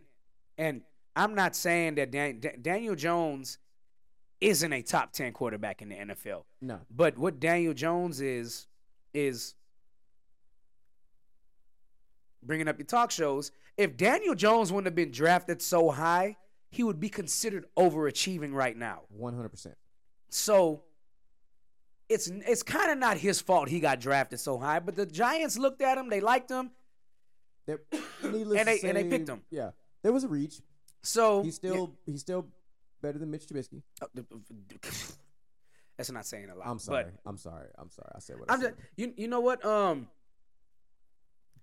and to be fair to Daniel Jones, I mean the last quarterback that the Giants won with wasn't this over the top quarterback either. It was a guy that got up for big games. So yeah. So I mean, they have some interesting things to discuss in the offseason as well. Do you move forward with Daniel Jones? Do you move away? Like what do you but again, we'll discuss that when we get to the, the I part think- of the show. I do think um I think you see if you could give him a two and one. Um, but just give him a lot, give him a lot of money on a two and one because for all the shit that he's taken, he's really not that bad. And unless unless you're going to tell me we're going to draft one of the top quarterbacks in college right now, and we believe that he is going to be better than Daniel Jones. You don't have a high enough Exactly. to do so Exactly. So because you actually had a good season. Exactly. So unless you're gonna get Lamar Jackson, I don't see the point in getting rid of Daniel Jones this offseason. He's he's not bad. He's just not a great quarterback. Yeah, looking at the quote unquote free agent quarterback market, it's like, eh. I mean, it's I don't know. Anywho, we'll cross that bridge when we get to it. Um, shortly on this 49ers Seattle game, we all knew what was going to happen. We love the story of what happened with Geno Smith this year. It was great. You guys just drew the wrong team in the first round. Oh yeah, hell yeah, definitely. sorry, to, sorry to tell. Sorry. You weren't going to be San Francisco. It wasn't happening. I didn't think it was gonna be a closer game though. I did not. I I thought it was gonna be a closer game just for the simple fact that um That defense was way too good. Well, yeah, I, I just thought I thought it was gonna be a closer game just because I relied on the inexperience Okay, of Brock Purdy but for it to be a but- closer game. But you forget the experience of Kyle Shanahan. Sure, yeah. No, I mean, Yeah, call it what but- you will, but you're dealing with Pete Carroll and Kyle Shanahan, who have both been in multiple Super Bowls. So you can't knock that kind of experience, even if it, even if he was he, he's been there as a coordinator and as a head coach. So, and you got to look at the 49ers system, and somebody said it today, and I thought it was very interesting, and I like the way it was worded. San Francisco's offensive system is not built for a superstar quarterback. You don't need a superstar quarterback for it to work. That's actually true because you you do have you have a you could say two dominant running backs because if you want to throw Deebo as the dominant Yeah. running back with, with But- Christian McCaffrey, the Christian McCaffrey trade is proving to be a thing of freaking genius. And Carolina has to be kicked. I mean, they obviously they didn't want to want him to walk in the offseason. yeah, he and- didn't really have much of a Yeah, choice. but you just you just have to feel like Carolina literally wasted a three years, three, four, I don't remember. But it, I mean, they still got the compensation wasn't bad. right? wasn't But I'm saying but- Car- Carolina wasted years of this man's career, even though he was hurt a lot of it. Yeah, but, I mean, but he, he- wouldn't have been hurt had he not been having to carry the freaking load the whole time. If if him and his quarterback at the time, Cam Newton, would have stayed healthy, we talking about something different. yeah, We talking about something way different. way different. But that obviously didn't happen. Yeah, But um, back on this Niners thing, but but what their system does require is a quarterback who is accurate on the move, because that's very much you have to be able to run this West Coast, this bootleg, because and he does, and he and I think Brock Purdy ran it very well. I think that's why Jimmy G was also so successful in this system. I do not think from the few the, the sample size that we currently have I don't think Trey Lance fits the system as well as I thought he would. I never thought Trey Lance was going to really fit this system. I nor did I. I never believed Trey Lance was a franchise quarterback. No, but I thought he was. I thought he would be good enough given the talent around him. If that makes sense. I no no most definitely because so that and that was why I was like, I mean, yeah, no, I didn't. Do I think? Hell no, hell no. I don't think he ever would have been a top ten quarterback. I don't even know if he'd have been a top. Now his his rushing upside would have been top ten, of course. but the total package. But here here here's the problem now. A lot of Russian quarterbacks can throw from the freaking pocket. A la Yeah. Lamar Jackson. Before anybody comes on here and says Lamar Jackson can't throw from the pocket, you're stupid. Lamar, Jalen Hurts, Justin Fields, Deshaun Watson, Deshaun Watson, Justin, Justin, Justin Herbert, Josh Allen. Aaron Rodgers. Well, Aaron Rodgers also can throw awkwardly with the without a platform. Patrick Mahomes. Patrick Mahomes I'm is just- just a wizard. I mean, you know, we're just kind of throwing quarterbacks. We just named the upper echelon of quarterbacks Yeah, basically in the NFL. Um, Dak is pretty accurate on the run too. So yeah, I give him his props. I mean, he he showed that in the in the Yeah. Monday night game. which we're gonna get to. Yeah, at some point. Sorry, John We're just gonna make you wait. One hundred percent. So, uh, so we finished that off, like we said, Minnesota. Sorry to say it, but this Bengals game, what a game! What a game. That was. I don't know if nail biting is the word, but it was the closest game of the weekend. Absolutely. It was a great. It was a great game for me and you because of the type of football we Yeah, yeah, watching. yeah. Like yes, I- th- th- there was there was never a point where I thought the Ravens were going to win the game, but it got to the point where I was like, the Ravens could have a chance to pull off the upset if they make one big play, and Cincinnati was the one that made the play. And you you called it dead ass on the money too. It was like somebody's going to have to make the big play, and whoever makes the big play is going to win this game. And you called it. Cincinnati made the big play. with- So without if the Ravens don't have J.K. Dobbins on offense, this game would have been over in the first half. J.K. Dobbins gave you everything he had. He really did. I, wa- I was impressed. yeah, Like it, for him to come back from the type of injuries and whatnot Yep. that he had, he played his ass off. Um, Mark Andrews had his best game as a Raven in the playoffs, um, despite not having Lamar. So so here's my question to you then. If Lamar plays that game, do they put the Bengals on the ropes and win this game? I think you have an overtime game on your hands. I do too. I still think the Bengals will win, but I think you I have an do too. overtime game on your hands. But it would it would it would, it would have definitely the the fact that Huntley was the quarterback down the stretch when the game got close made me feel at ease about Cincinnati winning the game. Yeah. And it just the more you watch that game, the more I felt like Lamar's price tag was going up. But again, we'll we'll get to that offseason part of it when it's time. We got we'll have a lot of content for the offseason, so I don't want to spoil Yeah. none of that good stuff. Uh, Buffalo, Miami. I wasn't surprised by the outcome. Of course not. I do think it's a different game if Tua is playing Yep. because Tyreek was Tyreek had a slow start. Jaylen Waddle was an afterthought until like the middle to end of the third quarter. Yeah. He was he had like three targets for no catches. Then he finally had a 12 yard catch on a hitch route. Um, it was a weird game. He had some really weird, awkward drops. Um, Raheem Mostert breaking his thumb was also a big deal um, the prior week. So I mean, you had um, Jeff Wilson carrying the load, but it just I don't know. It just wasn't. Mi- Miami just they they limped into the playoffs. It was literally just an ugly division game. And the problem is, Miami wasn't at full strength, and damn near still had a chance to pull this game off. But playoff Gabe made an appearance. Playoff Gabe. That's what they. That's what they. That's what they've dubbed him as playoff Gabe. Maybe you should slow down on picking Gabe Davis in fantasy Yeah. because, Because he's playoff reason- Gabe. The reason Gabe Davis was drafted so much in fantasy this past season was because of what he did in the playoffs last year, thinking it would translate into the regular season. Playoff Gabe is the equivalent of NBA's playoff Rondo. Yeah, That's- he did, he did come to play, He yeah, uh, but his quarterback. Oh, his quarterback. I think Mi- Mi- Miami knows because you play these guys two times. This this is the crazy thing about the playoffs. You sometimes you play teams you don't play for like three or four years because of the division. You know how the divisions go.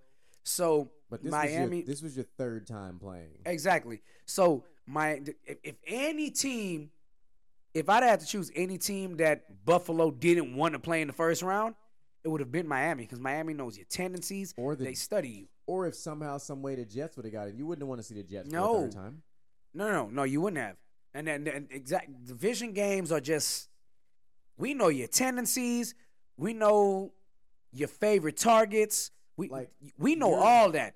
Your division games are the equivalent of, of dealing with your ex. Ooh. That's a good comparison. Like, and when I say in this ex, I don't mean like ex girlfriend, ex boyfriend. I mean like ex husband, ex wife, because you've been together for a very long time. Usually, hopefully, you know, you know, you know everything about that person, and you know the good, the bad, and the ugly. And it's never, it's never easy. yep. It, that's just how I see it. So, but what I did see is something that is continuing to be true. I said this to myself in the car. I had to make sure it sounded right. It didn't sound right to me in my head, so I had to say it out loud. And then when I said it out loud, I was like, yeah, yeah, I was right. Josh Allen in the playoffs currently is the worst red zone quarterback remaining. You know what? I am here today to tell you this. Josh Allen is the modern day Brett Favre. Oh yeah, I've said that from for a while. And and it, it's true. and, and and and when and the reason why I say that if he's not 30 yards out and throwing balls for the touchdown, they're normally not scoring within 25, which is technically the red zone, 25 yards or less. but it's also why their offense had issues last year because of the lack of run game. Yep. Like the the the lack. Now here's here's the crazy thing. What would change everything for a team like Buffalo is if they had a receiver of. And first of all, before I, this is not me knocking anything about Stefon Diggs or anything of that nature, but if you had a receiver kind of like how Stafford had a Megatron or Brady had a Randy Moss or things like a guy like that. Like I'm talking about like a six foot four, six foot five. Oh, Julio Jones, a big Yeah. Josh Allen would be, be- be- we'd be having a whole different conversation. I, I just Now, because I think Diggs is Dig- six two, Dick, Diggs might be six two, six one. and then Gabe Davis is right around the same. Yep. Um, Isaiah, whatever. ah, I can't remember. Isaiah, with their slot receiver. Yeah, He's like six one. Then Cole Beasley is like five ten. I do believe that. Um, Well, and then well, Dawson Knox is almost Yeah. six. He's like six four in some change. I, I. I I do believe that they need a running game, but I Well- also believe I like the way that their running game was this year because adding Dalvin Cook's little brother James Cook and then Devin Singletary finally taking the reins as like the lead back Yep. was good. I think they're fine now. The problem still remains. This is where I talked about which this is where we talked about the the Brian Daboll thing. Because since Brian Daboll left Buffalo, Josh Allen in the red zone has become kind of his normal self. He is vulnerable in the red zone because teams give him the cover two look. When the ball is snapped, they drop back to cover three because he saw a hole in the seam. He threw the ball in the seam and the ball is picked off because he didn't see the safety or the linebacker that faded to the thirds to pick that ball off. There's some football for y'all. That is some that yeah, that's some football. So- I I do believe that he he does need a big receiver. It doesn't have to be an elite receiver. Somebody like a uh what was the guy from the Cardinals? I used to say he had the best hands in football because he wouldn't Larry drop Fitzgerald? shit. No, not Larry Fitzgerald. No, no, Oh, Anquan Boldin. no, Damn, I'm naming guys that play for the Cardinals. no, no. He he played for the Cardinals like one season. I think he played for the Patriots. Uh, the, the uh, uh, uh, John Brown. John Brown is on the roster. Okay, so Smokey, yeah. Yeah, okay, Brown okay. is he's the fourth or he's the fourth Okay. or fifth receiver for the So, the so the reason why I bring up John Brown is because John Brown was pretty quick. He, he could catch over the top and things like that. But John Brown really excelled inside the numbers because he would get hit and still hold on to the ball no matter what. I just feel like Stefon Diggs, Gabe Davis, if they're if if if they don't get open enough to where they're not going to get hit when they catch this ball, it they're they're prop they're gonna drop the ball when they get hit. Like it's it's they don't like contact. And you Diggs does. Diggs Diggs Diggs will catch that ball. Diggs will catch Dig, yeah Diggs will catch the ball, but my problem is if that's your best receiver, you don't D- Diggs isn't Diggs does not want to go through the slot. You you you gotta get this man a guy that doesn't mind going through the slot. They don't have to be an elite receiver. They just have to be a good slot receiver. Hey man, go get him the uh, go get him the Jimmy Graham type, That exactly. Some somebody like that. Th- Yes. a hands guy. Yes.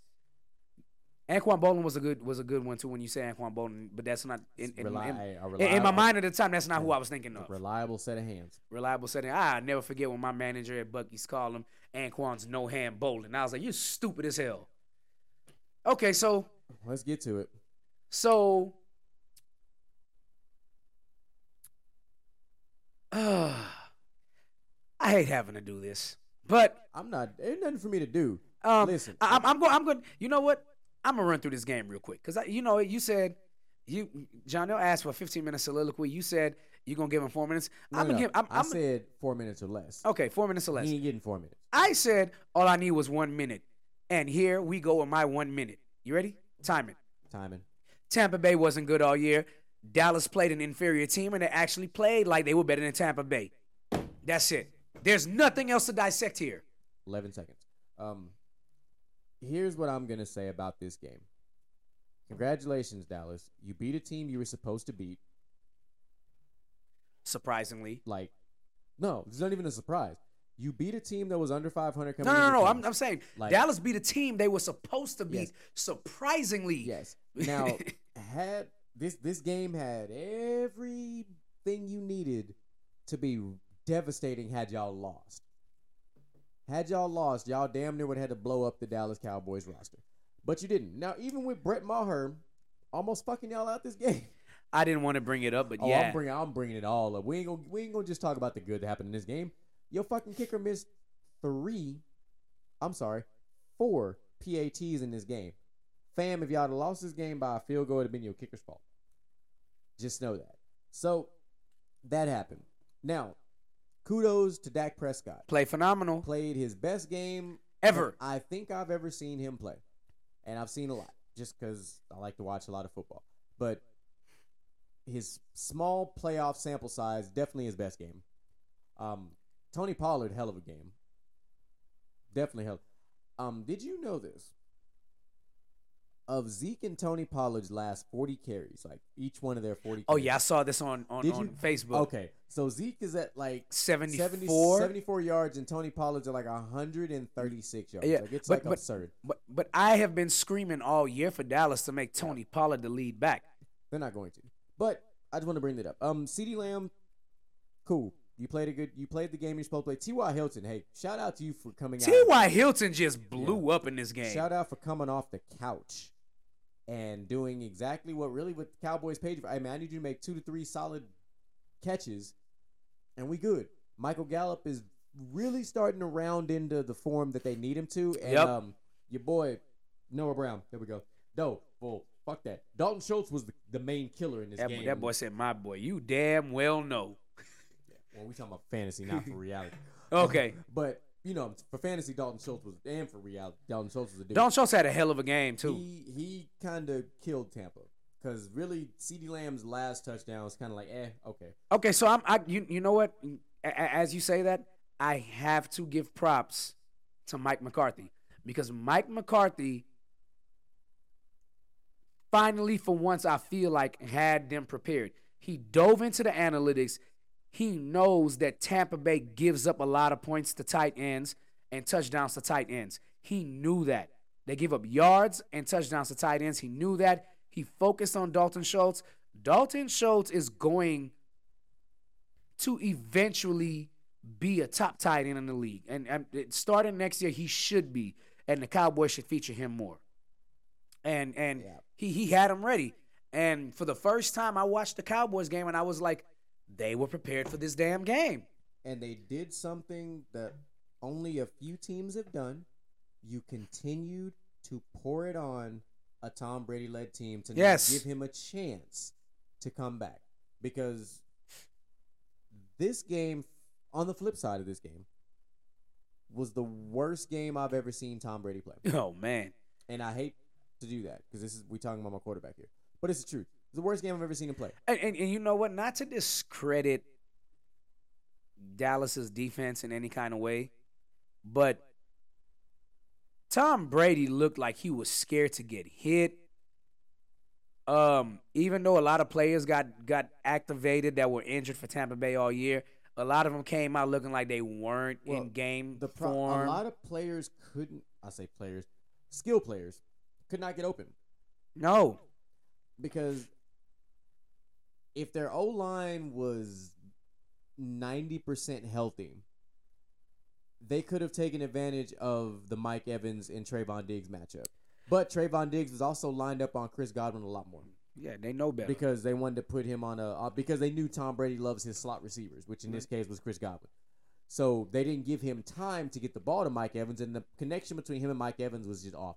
The rhythm was off the entire game. Once once Mike Evans dropped that that pass that dropped straight in his arm, I said, that yeah, sh- they the have one- no ga- they have no chance of winning this game. The one that should have been a touchdown. yes, Okay, yeah, yeah. that was that I, was. I, I felt I felt so bad for Tom Brady at that point. I was like, bruh. So, you know, props to the Cowboys. Y'all played a complete game. Michael Parsons showed up and balled out. The rest of your defense showed up and played pretty well. I'm not gonna say they balled out, but they played No, pretty well. They played good enough. keep your eye on this too. Micah Parsons got nicked up in the fourth quarter of that game too. Looked like his ankle or his knee, one of the two. He came up limping. Yeah, Favoring, he was favoring that leg. Well, yeah. goes back into He'll some of be, the stuff uh, that we talked yeah. about. Um. So So you know what? you want to pick these games? Yeah, let's pick these games. All right, cool. So since we're already on Dallas, let's start with this Dallas San Francisco game. Okay. So I like this game. And I like this game because there's a lot of history in this game. Uh huh. A lot of San Francisco Dallas history. Because. Dallas uh, usurped San Francisco Dallas back in the '90s Dallas to, couldn't beat San Francisco for a while. and they And yeah, they finally had to go get Deion Sanders from San Francisco. and they them. probably like Skip Bayless says, and I go back and and I had to go back and look. Dallas probably leaped San Francisco a year earlier than they were supposed to. yes. So, yeah, um, a lot of history in this. Yeah. And if you're Deion Sanders, what side do you take? Good question. he played for both. so I mean, if you look at this game across the board, up and down, Yeah, who you taking? Uh, That's all. That, that's what I want to know. Who you taking? I'm. I mean, I'm taking. I'm still taking San Francisco. Of course you are. I, I think I've said this, and I'm gonna reiterate this just so the world understands where I'm going with this. Philadelphia is still the best team. San Francisco is the most dangerous team. Well, defense wins championships. Like I said, and you got yeah, like I said, San Francisco is the most dangerous team. Okay. Right now, we're talking about the NFC. We ain't got Yeah. the AFC side Well, of this yeah. thing yet. But what you got? I'm sure you got the same thing I got in this. But Absolutely not.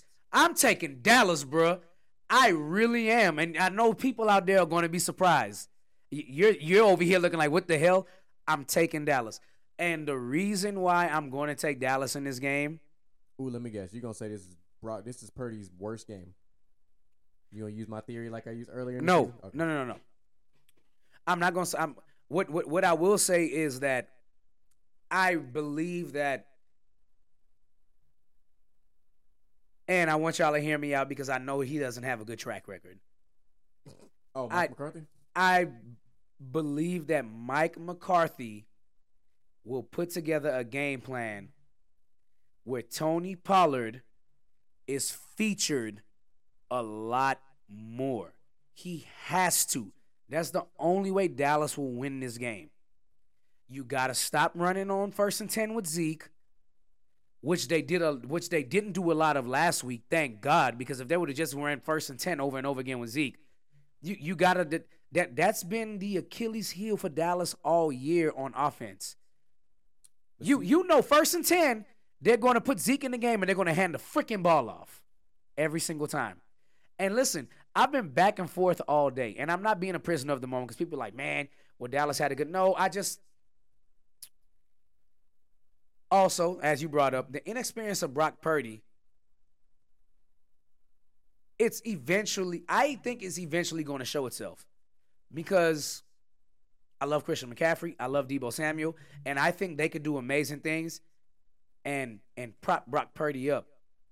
But I do believe that this Dallas team is capable of going back and forth in scoring. And if they could put if they could put Brock Purdy in a shootout to where we can't throw the ball to the flats and we can't run the ball. If Dak can have a 75% performance of last week with this team, and I think he will. And, you know, a lot of people say, well, Dak plays bad in the playoffs. No, he just doesn't win. He doesn't play bad in the playoffs. He hasn't been He- in the playoffs very much. He, I, Cowboys have been, no, no, Dak, Dak. the Dak been has been in the playoffs a lot since he's been in the league. I think they missed the He- playoffs twice since he's he been in the league. been- he hasn't made any deep runs in the playoffs. No, he hasn't made any deep runs in the playoffs. Like, But he has always played pretty good. He's always played good in the playoffs. yeah, yeah, and I'm not no, but so I like all the points you brought up because I want to play the other side. I'm gonna play the San Francisco side of this. Everything you said is completely true. It should, if Mike McCarthy goes about that route, that's what should happen. I am of the thought process that the Dallas Cowboys do the Dallas Cowboys do. yeah, I know. An accident waiting to happen, dog. Yeah, So, but I'm gonna stop making fun of the Cowboys in this, and I'm gonna be serious. yeah. The X factor in this game is gonna be Brandon Aiyuk, mm. because the focus is gonna be That's a so point. much on Christian McCaffrey, Deebo Samuel, and George Kittle, not to mention Elijah Mitchell for that matter, the backup running back. Of course. That you cannot. The problem is his is too. You cannot put Trevon Diggs on Deebo Samuel the entire game Nope. because he's not strong enough. I'm I'm saying he's not strong enough. He's not strong. No, nor is he. I'm okay. I don't even know. I, definitely, he ain't fast I, enough. I am under the impression at this point, and a lot of people, a lot of Dallas fans might be mad at this, and you know how I feel about this. Mhm. I am under the impression that Trevon Diggs is not the best corner in Dallas. He gives up too much over the top. Please, Cowboys, do not put Trevon Diggs on Deebo Samuel. Deebo will burn him. I do like Dallas's new number two. He's from Florida State. He's six foot four. He was the one guarding Mike Evans when, Yep. whenever Trevon Diggs was guarding uh, Yep. Chris uh, Chris Godwin. Don't ask me his name. I just did a little I can't bit. remember of, his name. I did a little bit of a little bit of light reading on him. Yeah, and I was yeah, yeah. like, all right. And I, I looked at some film and I was like. He's he, he's the better corner. I mean, just- well, he's not the better corner. He's the bigger corner, no, he's de- and he's got. I like his um. He's still, he's still raw, but he's but you can tell that Dan Quinn has had his his hands on him. let, me- let me tell you why I say he's the better corner. Trevon Diggs has been in the league what now? Three years? Yes, Three This- years. This I believe is three. It's three years. He's been top five in yards given up every single year for a corner. Well- I don't care how many interceptions he got. I, I don't. I, I really don't. He wasn't even in the conversation this year. That, exactly. But I'm just saying, like, because a lot of people always say, well, look at Trevon Diggs last year and look how many interceptions he got. Yeah, but look how many yards he gave up. D- d- he- yeah, he got them in his, in his. Your true lockdown corners don't get the ball thrown to them. Here's what I'm gonna say. For those who like to say that, I'm gonna say, what did he do this year? I am a "What have you done for me lately" kind of guy. Okay, yep. So yep. what did he do this year? Because he was outshined. Listen to me. Outshined by a rookie in Sauce Gardner. One. Mhm. He was outshined by another rookie, Patrick Surtain, in the same conference. You know what? By the way, shout out to Sauce Gardner making All Pro first team as a freaking rookie, bruh. Not to mention, did you see the stat for how many touchdowns he gave up this year? I didn't. Is it, wow, saucy man. Hey, He gave up one touchdown. shout out to Sauce, man. So he made the Pro Bowl and he made the All Pro. So, anywho, but like I said, Brandon Aiyuk definitely the X factor because if Brandon Aiyuk gets loose in this game, which he's very highly capable of doing, him and Brock Purdy have a very good connection. So it'll be very interesting. I won't be surprised if this game comes down to the fourth quarter. I think it's going to be a messy first quarter for both sides. I think Of it's going to be messy. I It's, think it's gonna be a feel out period. I just think it's just gonna be messy, just because it's gonna be chaotic. By halftime, you're going to have a um, you're gonna have a foggy picture, but you'll be able to see a little bit. But by the third quarter, it'll start getting real interesting. I- but but you know, And I, and and and and you know, John L probably out there like, man, he just trying to jinx the. Co-. No, I really, I, I really do believe that. The, I, I, I do believe that the Cowboys are going to win this game. I just, it's something. It is something about this Cowboys team compared to the last couple. I think they have been through enough now, ups and downs, and the inexperience of Brock Purdy is bound to catch up to them. Even though I said, you know, back then I was like, the, the inexperience is is going to pay off in the end for San Francisco, as in he doesn't know how big the moment is. But I think this game is going to be the one where it's like, okay, everything points to you winning this game. And I just I, I feel like the pressure's going to be a lot. Now, Deebo Samuel goes off for 150 yards with two touchdowns or something. I mean, hey, it you do? what it is, you know. Yeah. But so let's move on. We got some other games we need to cover anyway. Uh, let's go Eagles Giants. I don't even know why you're asking me. that. You know who I'm going with. So I know you're going with Saquon and company. yeah, I, know I got to. I'm a, I, I'm a Giants fan. I have to go with them. But if you gave me a scale of one to ten on how I how confident I feel about the Giants, especially knowing today that Jalen Hurts is going to play, um, I, I'm I'm like at a three. Hmm, Um, I I'm was not gonna going. think. I was gonna think you were gonna say a four, but No, I'm. I, I'm at a, I'm at about a three. I just so AJ Brown, bruh. AJ Brown, you have that- um, yeah. that connection. Shout Yeah. out to the Eagles for doing what No, no. other organizations don't do, bruh. you stole him from Tennessee, which caused Tennessee to fire their GM. Yeah. That's why I said shout out to the Eagles because Justin Fields could use a AJ Brown right now, and y'all would see how good Justin Fields is. Yeah, So like, because I mean, well, and you, and you brought him a Chase Claypool, but very late in the season. So I do, No I, I-. I, I do want to see how that's going to look when you get a full off season together, and I think it'll be good. But so you're taking you're taking the Giants. Um, I'm taking the Eagles, Of course. because you also have Lane Johnson coming back this week as well, and I know the Eagles have been off for feels like a fucking eternity now. But it's now we're going to see the number one seeds play. But I've said it. The Eagles have been the best team in the NFC pretty much the entire season. They just have. Even when in their shaky games, which they really didn't have shaky games until Jalen Hurts went down. Like I can't recall looking at their games this year with Jalen Hurts has been playing where they haven't looked like the you know the, The best team in football. yeah. So I'm gonna stick I- with that because until you beat this team at the top of their you know with like pretty much this weekend. Yep. I'm not divvying away from it because the only fraud that we had that was towards the top in the NFC was the Vikings, and they're at home now. I'll say this: um, in order for New York to win this game, Saquon Barkley is going to have to emerge as a superstar this week. Yeah, I mean, he's he. I No disrespect, he is a star running back. He's good. Everybody knows he's good. But this is going to have to be the week for him to take a leap into superstardom for the Giants to win this game. Um, I'm gonna can I can I take it a deeper level? Good. The Giants receiving corps has got to show up Yep. Because at some point, and it's gonna happen, the Eagles will stop the run because the Eagles aren't bad against the run. No, They're- the they're Eagles are very- pretty good against the run. The Eagles defense is, and is very sec- good. Their secondary is actually good. Yeah, the Eagles defense is good, bro. If you have another situation where Slayton and them boys back there, did- yeah. if you have another situation where Darius Slayton drops a ball in the fourth quarter, the Giants losing this game. Period. But I, I mean, I already think they're gonna lose. But you cannot have. I guess in this case, is Slayton y'all's number one right now, I, I would assume or is he it is. Kenny Golladay, or I don't know. no, I, I, I think at this point I'd go with, with, with Slayton okay. because Slayton has been he's been the one garnering the double teams and the uh the cover ones over the top and things like that. Uh, for those of y'all that don't know football, just go watch the film. You'll figure it out eventually. Or go play go play some Madden. All right, Um, so I'm with you. So, but yeah, I think it's it's got to be the receiving corps has got to come alive because the Eagles secondary now.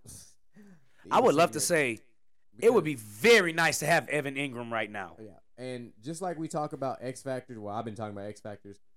The X factor in this game, you said for you is Saquon Barkley. Obviously, I said the Eagles. I mean, the Giants receiving corps needs to step up, but my X factor in this game is DeVonta Smith Yeah. because there's going to be so much attention on AJ Brown, on Jalen Hurts, on um, Miles Sanders, and um, Dallas Goedert that DeVonta Smith can just do what DeVonta Smith does, and he could take the game over. Like I said, if if I had to bet on this game, I would bet on the Eagles. But I am going to ride with my team or my second team, whatever you want to call it. I'm going to ride with the Giants. And and it's not like it's out of the realm of possibility the Giants can win this game cuz it's not. We've seen crazier things in football. Uh the, I think the correct term here is the Giants have a puncher's chance. Yeah, they're playing with house money like the Jacksonville Jaguars. Right. You the Giants have nothing to lose. Um No. nobody expected them to make it this far. I mean, I expected we expected them to beat the Vikings, but uh, um, you know, a lot of people didn't expect them to make it to the playoffs this year. Um I damn sure didn't see three NFC East teams making it to the playoffs, so I uh, originally had the Giants out the playoffs because I thought their I called the record on the money. I just thought their record wasn't going to be enough to get them into the playoffs. So, So this has happened three times in the NF- history of the NFL. yeah, it's beautiful. This year, 1997 and 1992. So we can we can all agree now that the NFC East was the best division in football this year. Yes. So And so yeah, two of those three times that this happened, the NFC East was the team, the division with three teams. yeah. So um The other time was in '92 when the Cowboys won the Super Bowl. So just throwing that out there. I, I, I will I will say uh it would be beautiful if the Cowboys beat San Francisco because no matter who wins this game between the Eagles and the Cowboys, it's going to be a division game. But no matter what, even if the, if the Cowboys win this game and I got them winning the game against, I, I, they, they're going to lose to whoever they play against in the NFC Championship. Fair enough. So- So flipping over to the AFC side of this game. Um, let's go. I don't want to do that game. Let's go Buffalo and um, Buffalo Cincinnati. last time we saw this game, I told you. obviously we remember, we all remember very well what happened, and now we're going to get that same. We're going to get the game we thought we were going to get on Monday night. I told you Tell me what? earlier this year, over and over again. Same way you were with Jacksonville. I have not given up on Cincy, bruh. I picked can't. them. I picked them last year. They got to the Super Bowl, and guess what? I'm picking them again this year. Cincy is going to march into Buffalo, and they're going to upset the Buffalo Bills. They That is just what's going to happen. And let me tell you something else. Cincy has the better running back, yes. Cincy might have the better quarterback, at least in the red zone, in red zone terms, they definitely have the better quarterback. Hell, in the playoffs. And yeah, yeah, yeah, Joe Burrow's a beast. Not only that, a lot of people might lose their mind over this, but Cincy has the better wide receiver over Stefon Diggs, I am that sold on Ja'Marr Chase. I would say that the Bengals have the better receiving corps. They do. They have one of the better trios in the entire They league. definitely do. you have two guys who could be number ones on pretty much anybody's team. Um, the problem is, the only problem is the Cincy's down three O linemen, three starting. Yeah, but you but, but you know what though? I'm not too much worried about that just because the offensive line wasn't great last year and they still made it. No, but it was much improved this year. Of course. but the the Bills do have a good pass, ru- a great pass, A great pass and, and rush. a great secondary. Yeah. So it'll be interesting. But Here, here, but you know what though? My whole thing with the secondary, and I've been preaching this since it happened. Micah Hyde going down flipped the tables for me as Buffalo being the favorite to win the Super Bowl. It did because it took away a guy that could play man to man and shut people down. Then Damar Hamlin stepped up and played freaking amazing, and now Damar Hamlin isn't playing yeah, in this game, which takes a which which which, ta- which is another thing. So it's kind of like well, not to mention you, you're you're missing a another key one here is they lost Von Miller. and they right. I just don't think that. I think Cincinnati is the perfect storm, receiver wise, Yes, to expose that. Now, we get into a shootout here. I mean, anything is possible because. Josh Allen can definitely throw in a shootout. the problem is Cincinnati still has Eli Apple. Eli Apple can't stop a nosebleed. That's all I'm saying. But I know he was on the Giants, man, and then I, But uh, I, I do.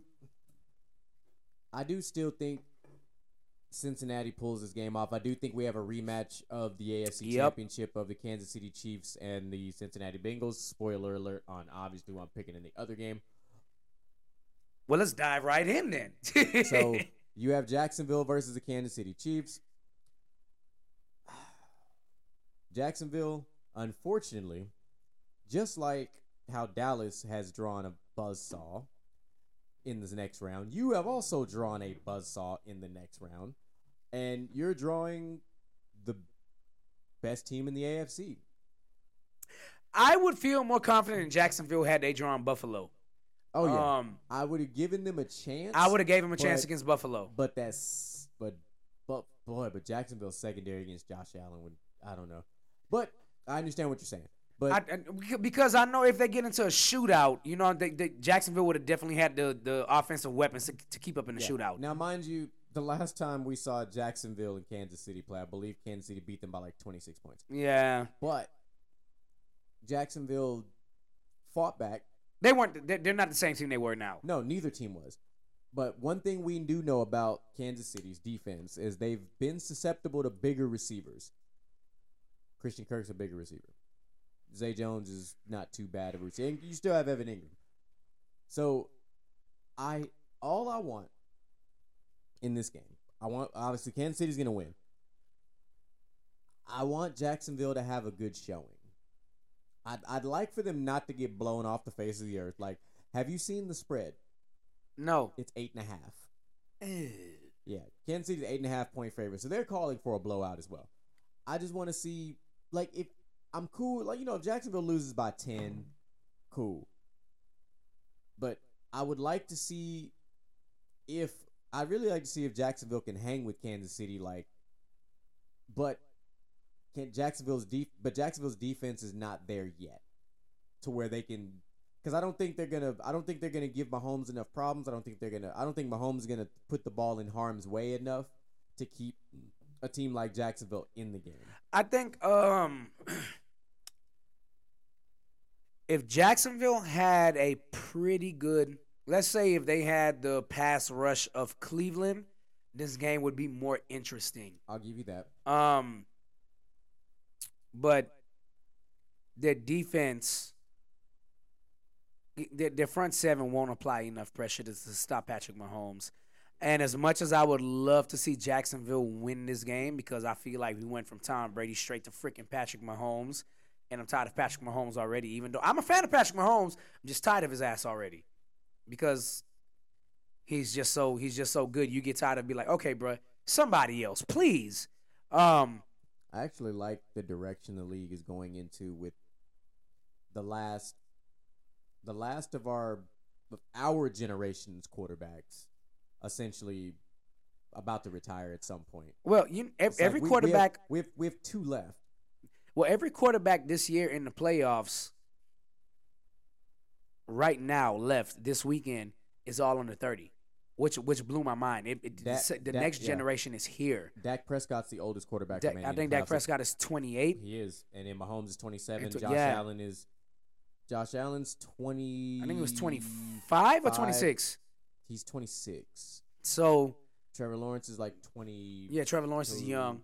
Um, Uh, and then oh, and then Jalen Hurts. Jalen Hurts is like 20, 22. yeah. So I, I will definitely say uh I hope this game turns into a really good one just Yeah. because I, I I want to see Trevor Lawrence take the leap and show that he can. Yeah, okay, so here- here's what I want to see happen in this game. Do you remember the first year Seattle got to the NFC Championship under Russell Wilson? okay.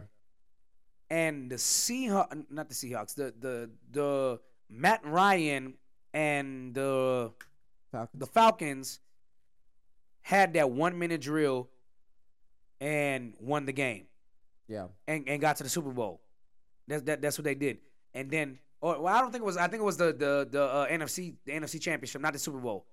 But the following year, you knew ahead of time that yo Russell Wilson ain't nobody to be played with. And then that year, the Seahawks won the Super Bowl. I am. I would love to see Trevor Lawrence be like Russell Wilson in this situation, and just be. You don't have to outduel him, but be right there and put people on notice. This is your chance to put people, whether you win or lose, if you have a very good showing, this is it. Th- th- th- This is it. So I got Kansas City obviously in this game. Yeah. Um, would I be surprised if Jacksonville will it it wins? You damn right I would be I'm about to say, surprised. Hell yeah, I'd be surprised. I'd, I'd be more than surprised. that would be the shock of the playoffs. I, I would. Oh my god, I be- can't even. Yo, I would. I would lose my shit. No, there's no other game, no other upset that would be more shocking than that. No, Because Dallas beating San Francisco, not all that shocking. Bengals or Bills beating each other, not all that shocking either. And Giants beating Eagles or Eagles beating Giants, also not really shocking. it's a division game, so it's not going to be that shocking. Jacksonville at nine and eight, beating the number one seed in Kansas City would be a legitimate upset. Jacksonville was the sixth seed. Yes. See, yeah. So no, no, no, no. Four. They won the oh, division. oh, because they won the division. Yeah, they won the Yeah, division. but record wise, they could have. Yeah. it don't matter. They won the division. I, so, I I do believe they need to change that damn rule. so what are you saying for division winners? I think division winners should just be guaranteed a playoff spot, Okay. and then whoever has the better record of they should see by by record. That's I've always said that. I'm not opposed to division That's- winners. that's- that's why- four seeds because that's you have that's why you have four divisions on each side. Ah, well, but Like, I mean, that's not. It's not other teams' fault that you know a particular division is not all that for a particular. I, don't I know, just- while. I just, I just, I, you know what? You compete all year long. and I don't get to I get to only play you twice if you're in my division. And if I beat you both times, but you end up with a better record anyway, the, the, the Cowboys are the perfect example of this. Tampa Bay should have never had a damn home game to begin with, because they were just that atrocious, atrocious this season. They should have never had a home game. They shouldn't Jacksonville, I'm I'm kind of okay with Jacksonville having a home game just because they had a winning record, but like, come on. I feel I feel like they should go the NBA route now. Just you win your division, you're in, but the better record still gets home court advantage. That's what you home field advantage in obviously in football. That's what you play for. You play to get in and to get home field advantage. Well, I did that. One thing I was happy about is that they made only one team get a freaking bye. Because because they added another team. yeah, because there was no incentive to winning the number one overall spot other than you were guaranteed the championship game at your at your, at your field. Because Yeah. number one and number two both got a bye. So what was really the exclusive thing about being number one? Yeah. So uh, that's just something that's somewhere I always felt. But I I am excited for this weekend. I don't think anybody that lost this weekend deserves to freaking win, or they or they had a hiccup. I just I, I don't I don't think so. I, I didn't I didn't believe in the Vikings. I thought the Vikings were fraudulent. and They were going to get had by the Giants. Um, I've said I've preached all year that Jack Jack uh, not Jacksonville that uh Los Angeles the Chargers their their defense was going to be the fall of them in, in the playoffs or at least at the end of the season. Also, the fraudulent team in the AFC. Yes, I, I, I preached that all year. I, there's there's nothing that surprised me this weekend other than Dak Prescott playing the best game of his freaking career. That's the, and I picked I picked the Cowboys to win because I thought the Cowboys were going to win. I didn't even have a second thought about it. I just thought the Cowboys were the better team. The only thing that surprised me was I thought they were going to play down to the level of their competition, and they didn't. They poured it on and poured it on and poured it on. Uh, so here we go. We're down to That's it. four teams. Yep. We got. It can't be four teams. No, it, we're down to. Yeah, we have conference championships after this. No, I'm just Four saying on this this, four on this each week. side. Four Oh. on each side. Four on each, so we're down to eight teams. Yeah, In should- total. Yeah, well, Yeah. Okay. Yeah. So we're, we're, we're down to four on four. Um, I can't wait, bro. I just I, I I am ready to see this weekend's games. I do feel like Trevor Lawrence is gonna show the hell out. I do believe he's gonna lose. oh yeah, yeah. I hope I get to come in here next week and look at you and be like, I tried to tell you about Dallas. I, Oh. I hope I get to come in here and do that next week. Even though I hate the Cowboys with a passion, Yeah, well, I know. um, just it's going to be great.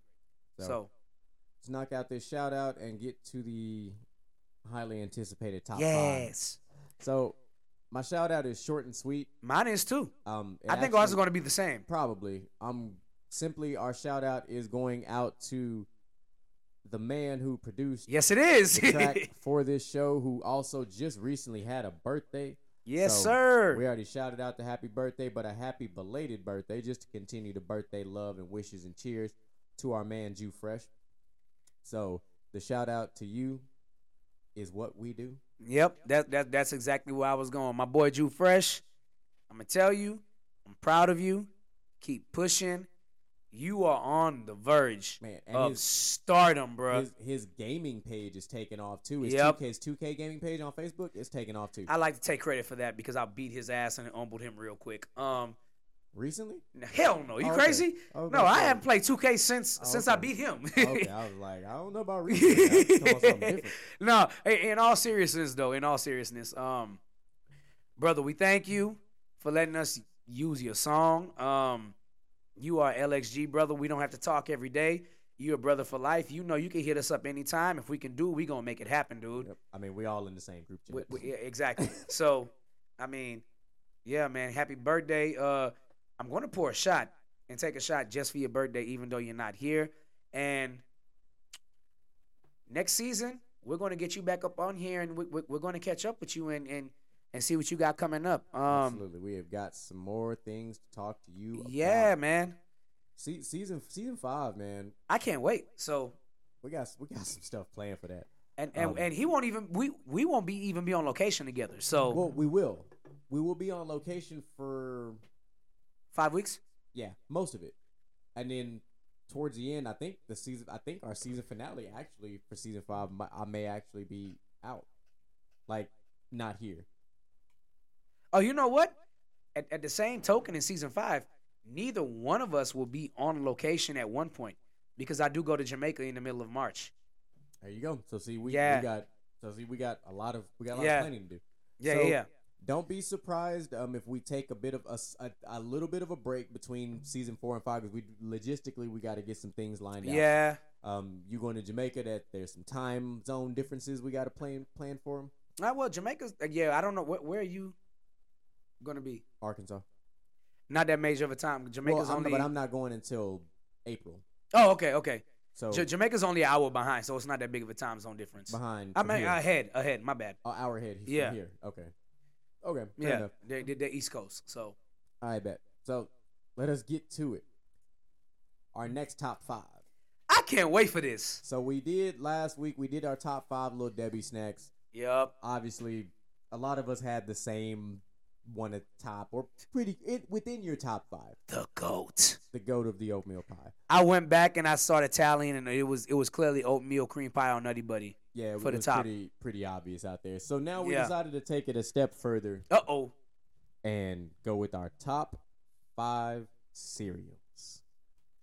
Yeah. Who you, So- you, you, you how you want to do? You want you want to go five five four four three three two two one? Okay. We go for the for the duration of however many times we come up with this particular thing. Back and forth. That's how we go because it just makes sense to go about Who it this way. Who, started last week? You did.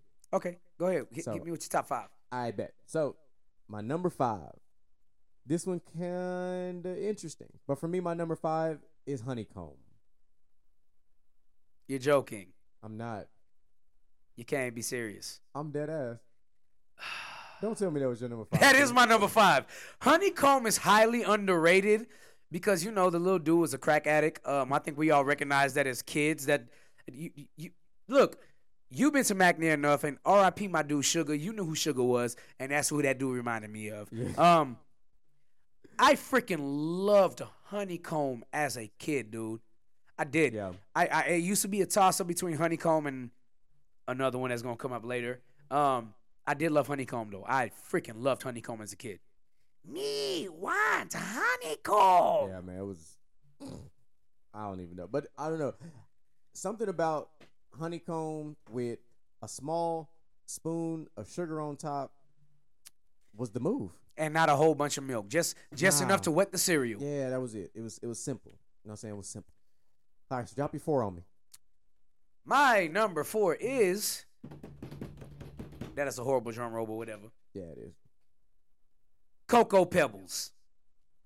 Ah, that's right. We okay. You're right. I I can see that. We we you kind of hinted at that from our yeah Yeah. Pre So- show meeting. Yeah.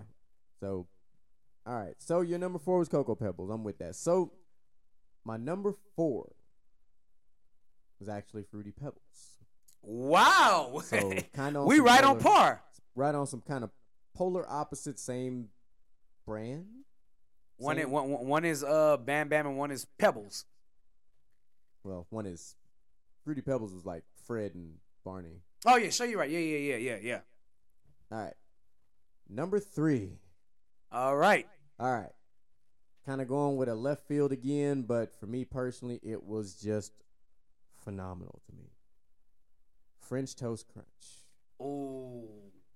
French I Toast forgot, I Crunch. forgot. I forgot about French Toast oh, Crunch. I didn't forget because I first of all, for anybody that knows me, French toast is my favorite. Do they still make French Toast I haven't seen it in so long. They even make a churro one Yeah, yeah, now, yeah, but no, French toast is still like my favorite breakfast food. So like, you tell me I had a cereal that was little pieces of bread, look like little pieces of French toast bread. maple syrup flavored. I'm trying. Look, it was it was on and popping. It kind of make me wonder. It, it make me wonder if I dip my French toast in my milk, how would it taste? I don't know. I'm gonna do that next time I go to brunch. All right, so what's your what, what where you at? What's your what's your three? My number three is obviously one of the greatest cereals ever. One of the greatest flavors ever.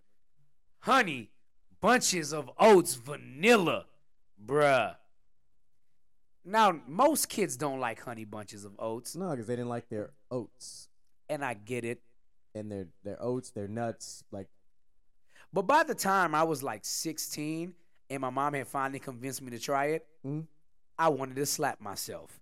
Because why the hell did I turn down Honey Bunches of Oats vanilla for so long? yeah, Now, for those of you out there, like, I like the one with almonds. I don't like almonds, so I'm not going to put the almond one in there. But you know, a lot of people will do it. Uh-uh. that's cool. On them. Where we at? Number two? Number two. Uh, do I start off with number two? No. Okay. So number two, Apple Jacks. I didn't expect Apple Jacks to make an appearance because that was going to be my honorable mention. Oh no, it makes an Oh hell no, Apple Jacks is uh uh Apple Jacks is phenomenal. It's one of my man. It was it was it was almost my number one because Applejack. I don't know what it is about that cereal that just I do like. I, I do think when they added the cinnamon one, oh Like- my god. The X factor is the separation between my number two and my number one was how the milk tastes. If that doesn't, That's pretty much. That's pretty much how mine is, and that's that's where I'm going with. I'm going with what I'm going with. Number two, best cereal of all time to DJ Micah B, and it is the OG. It's one of the greatest ever. You ask niggas in the hood, sorry, but you know, you ask them in the hood. Would they A growing up? I'm going with Tony the Tiger, bruh. Frosted Frosted, Flakes. Flakes. That's what I grew up eating. I loved me some Frosted Flakes, and I still do. See, Only problem yeah. with Frosted Flakes is that the frosting actually washes off when you throw milk, too much milk on it. Now, damn that when it got soggy, Oh, when it got soggy, it was amazing. Oh, it just looked funny. But Frosted Flakes made the honorable mention list for me okay. because I also because I used to I love the Frosted Flakes. I used to chop up a, a banana and put it up in that thing. There you go. and that okay, so. So before we go to our number one, give me an honorable mention. I just did Frosted Flakes my honorable mention. That doesn't count because I named Frosted Flakes. All right. Um. Okay. So if I got to come up with another honorable mention, then it's got to be Captain Crunch Crunch Berries. Ew. and I am going to go with a tie. I'm going to go with Reese's Puffs. Okay. That okay. That one came up in the pre-show meeting. I'm, too. yeah, I'm, I'm going to go Reese's Puffs, and I'm going to go with this one too. And I'm not going to name it. I'm going to just tell you what's in it, and you're going to know what it is. Heart, stars, horseshoes, clovers, and balloons. Pots of golden rainbows, I'm and the actually- red balloons. Um, that didn't make either one of our top five lists. That's kind of crazy. Lucky Charms, but And shout out to Trix too, man. I did I loved Trix as a kid, yeah, but I did too. But as an adult, it was just way too no, sweet. no, it's too sweet. Yeah, way too sweet. So, with that being said, that leaves us with our number one, which I think we both got the same number we one. I don't, like- I don't. Yeah, just like we did for the little Debbie snack. Yeah, man. produced the greatest milk remaining of a cereal. To this day, I would still eat it. Bruh, there have been days where I left La Porte when I was working in La Porte, and I'd have a craving for this cereal, and I would drive to Kroger's before. You know, Kroger's right there by mm-hmm. 146. I'd stop at Kroger's and be like, "Hey, do we got milk at home? No. All right, bet." And I get a half gallon of milk, and I pick this cereal up, and I'll go home, and that's when I'm eating for dinner, boy. So, For those of you that don't know, ladies and gentlemen, it is cinnamon toast crunch. the taste you can see. And that was it. Cinnamon Toast Crunch is the goat of all cereals. I'm not here to debate. I'm in, I'm here to tell you and inspire you. You should have a box of Cinnamon Toast Crunch at your house. Whether you put it in milk, whether you eat it dry. Listen, bruh, this is it. Yeah. So I'm sure I'm looking forward to some of the responses. I'm sure we'll get a few. I'm, I'm gonna put it up on Facebook. I, I absolutely forgot to put it up on Facebook. I'm put it up on Facebook tomorrow and see what we get, and we Yeah. can just probably read it off next week. Yeah, you can uh you can post both of our top fives. Just tag me in the Yeah. post, and then we'll we'll we'll enjoy the comments. We sure will. Um, What's our next top five? I chose the cereals. We gotta you know we gotta. I know. I got. to I got to think of something because I, I. I think I chose Little Debbie snacks. So we either s- we can still stick with food, or we can begin the transition. Um. Let's go with uh. because I know we tried, we talked about it. We tried to go with chips, and that one was kind of tricky. Chips are a little bit tricky, but I'm I'm. See, chips get tricky because you got different flavors of different chips. Yeah, so like, it it's just kind of like it a gets- it's very saturated. Let's just call it Yeah. it is. um. Let's do uh. Hmm. I want to keep it non-sports related at least. Oh, that's easy. Yeah, so it's definitely easy. That much we can do. Yeah, hell yeah. Um, how about uh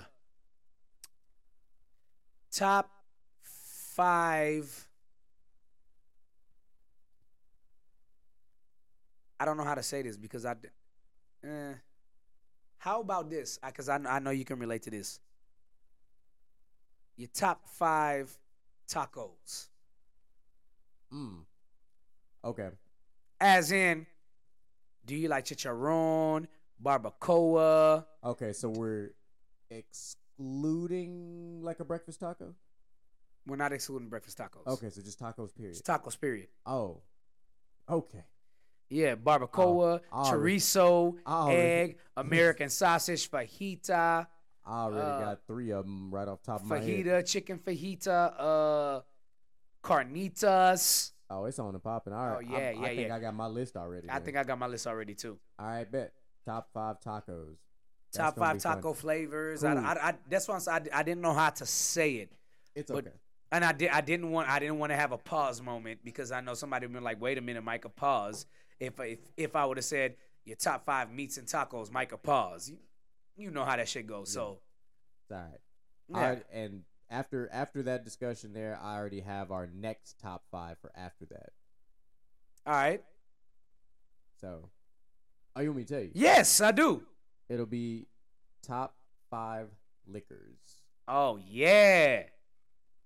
Don't matter what it is. That's why I said liquors don't matter. If it's Cognac, I don't care if cognac, it's- cognac, Yep. cognac, I cognac. cognac, vodka, rum, tequila, gin, but be specific. Name of a bottle. I know it. You know all the above, but yeah. So that's how. and trust me, people, you're going to want to take our suggestions. Oh yeah, I'm gonna have some. Yeah, it's gonna be fun. I know. It's gonna be fun. Now the problem is I don't know what number one gonna be. Oh, I already know what my number one's not to be. Not for know. when it comes to liquor. Nah, that. Uh, I know what my number one's going to be. That's maybe. I know my number one's to be. Do you want to go top five liquors or top five cocktails?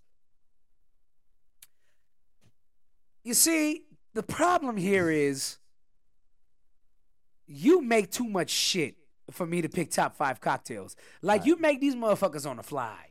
Yeah, but that's that's yeah, that's that's different.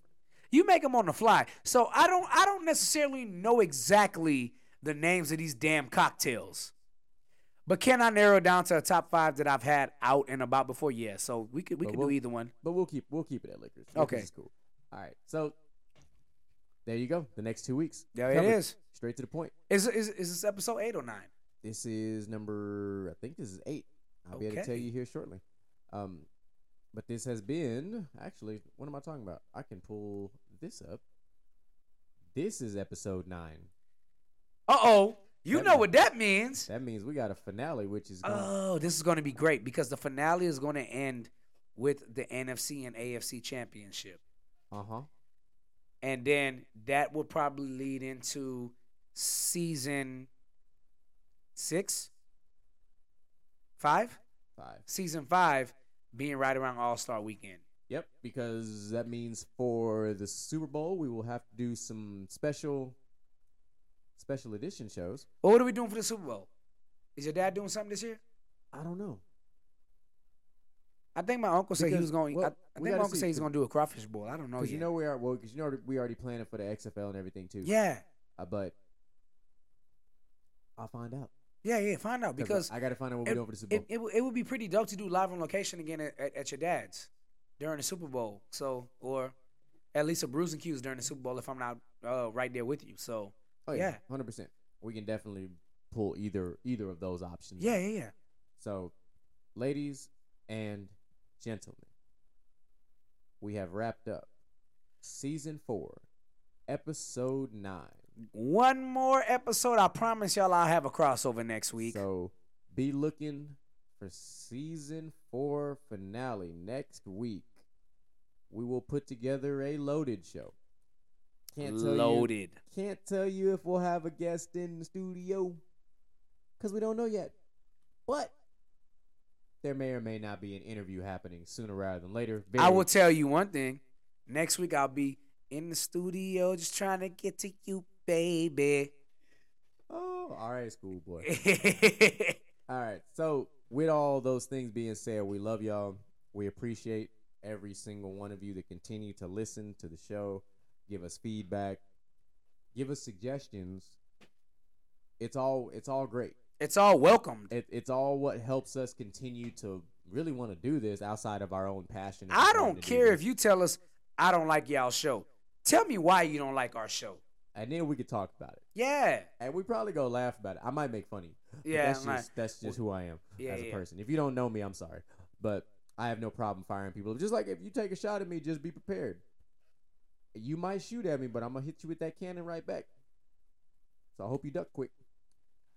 But I digress because we're go. closing out the show. So, ladies and gentlemen, Mr. GQ, the MILF Slayer, is signing off. DJ Micah B, the guy the baby daddy can't stand. I am signing off. We are out. Y'all have a great week. Uh we will catch y'all next week. Ah. Peace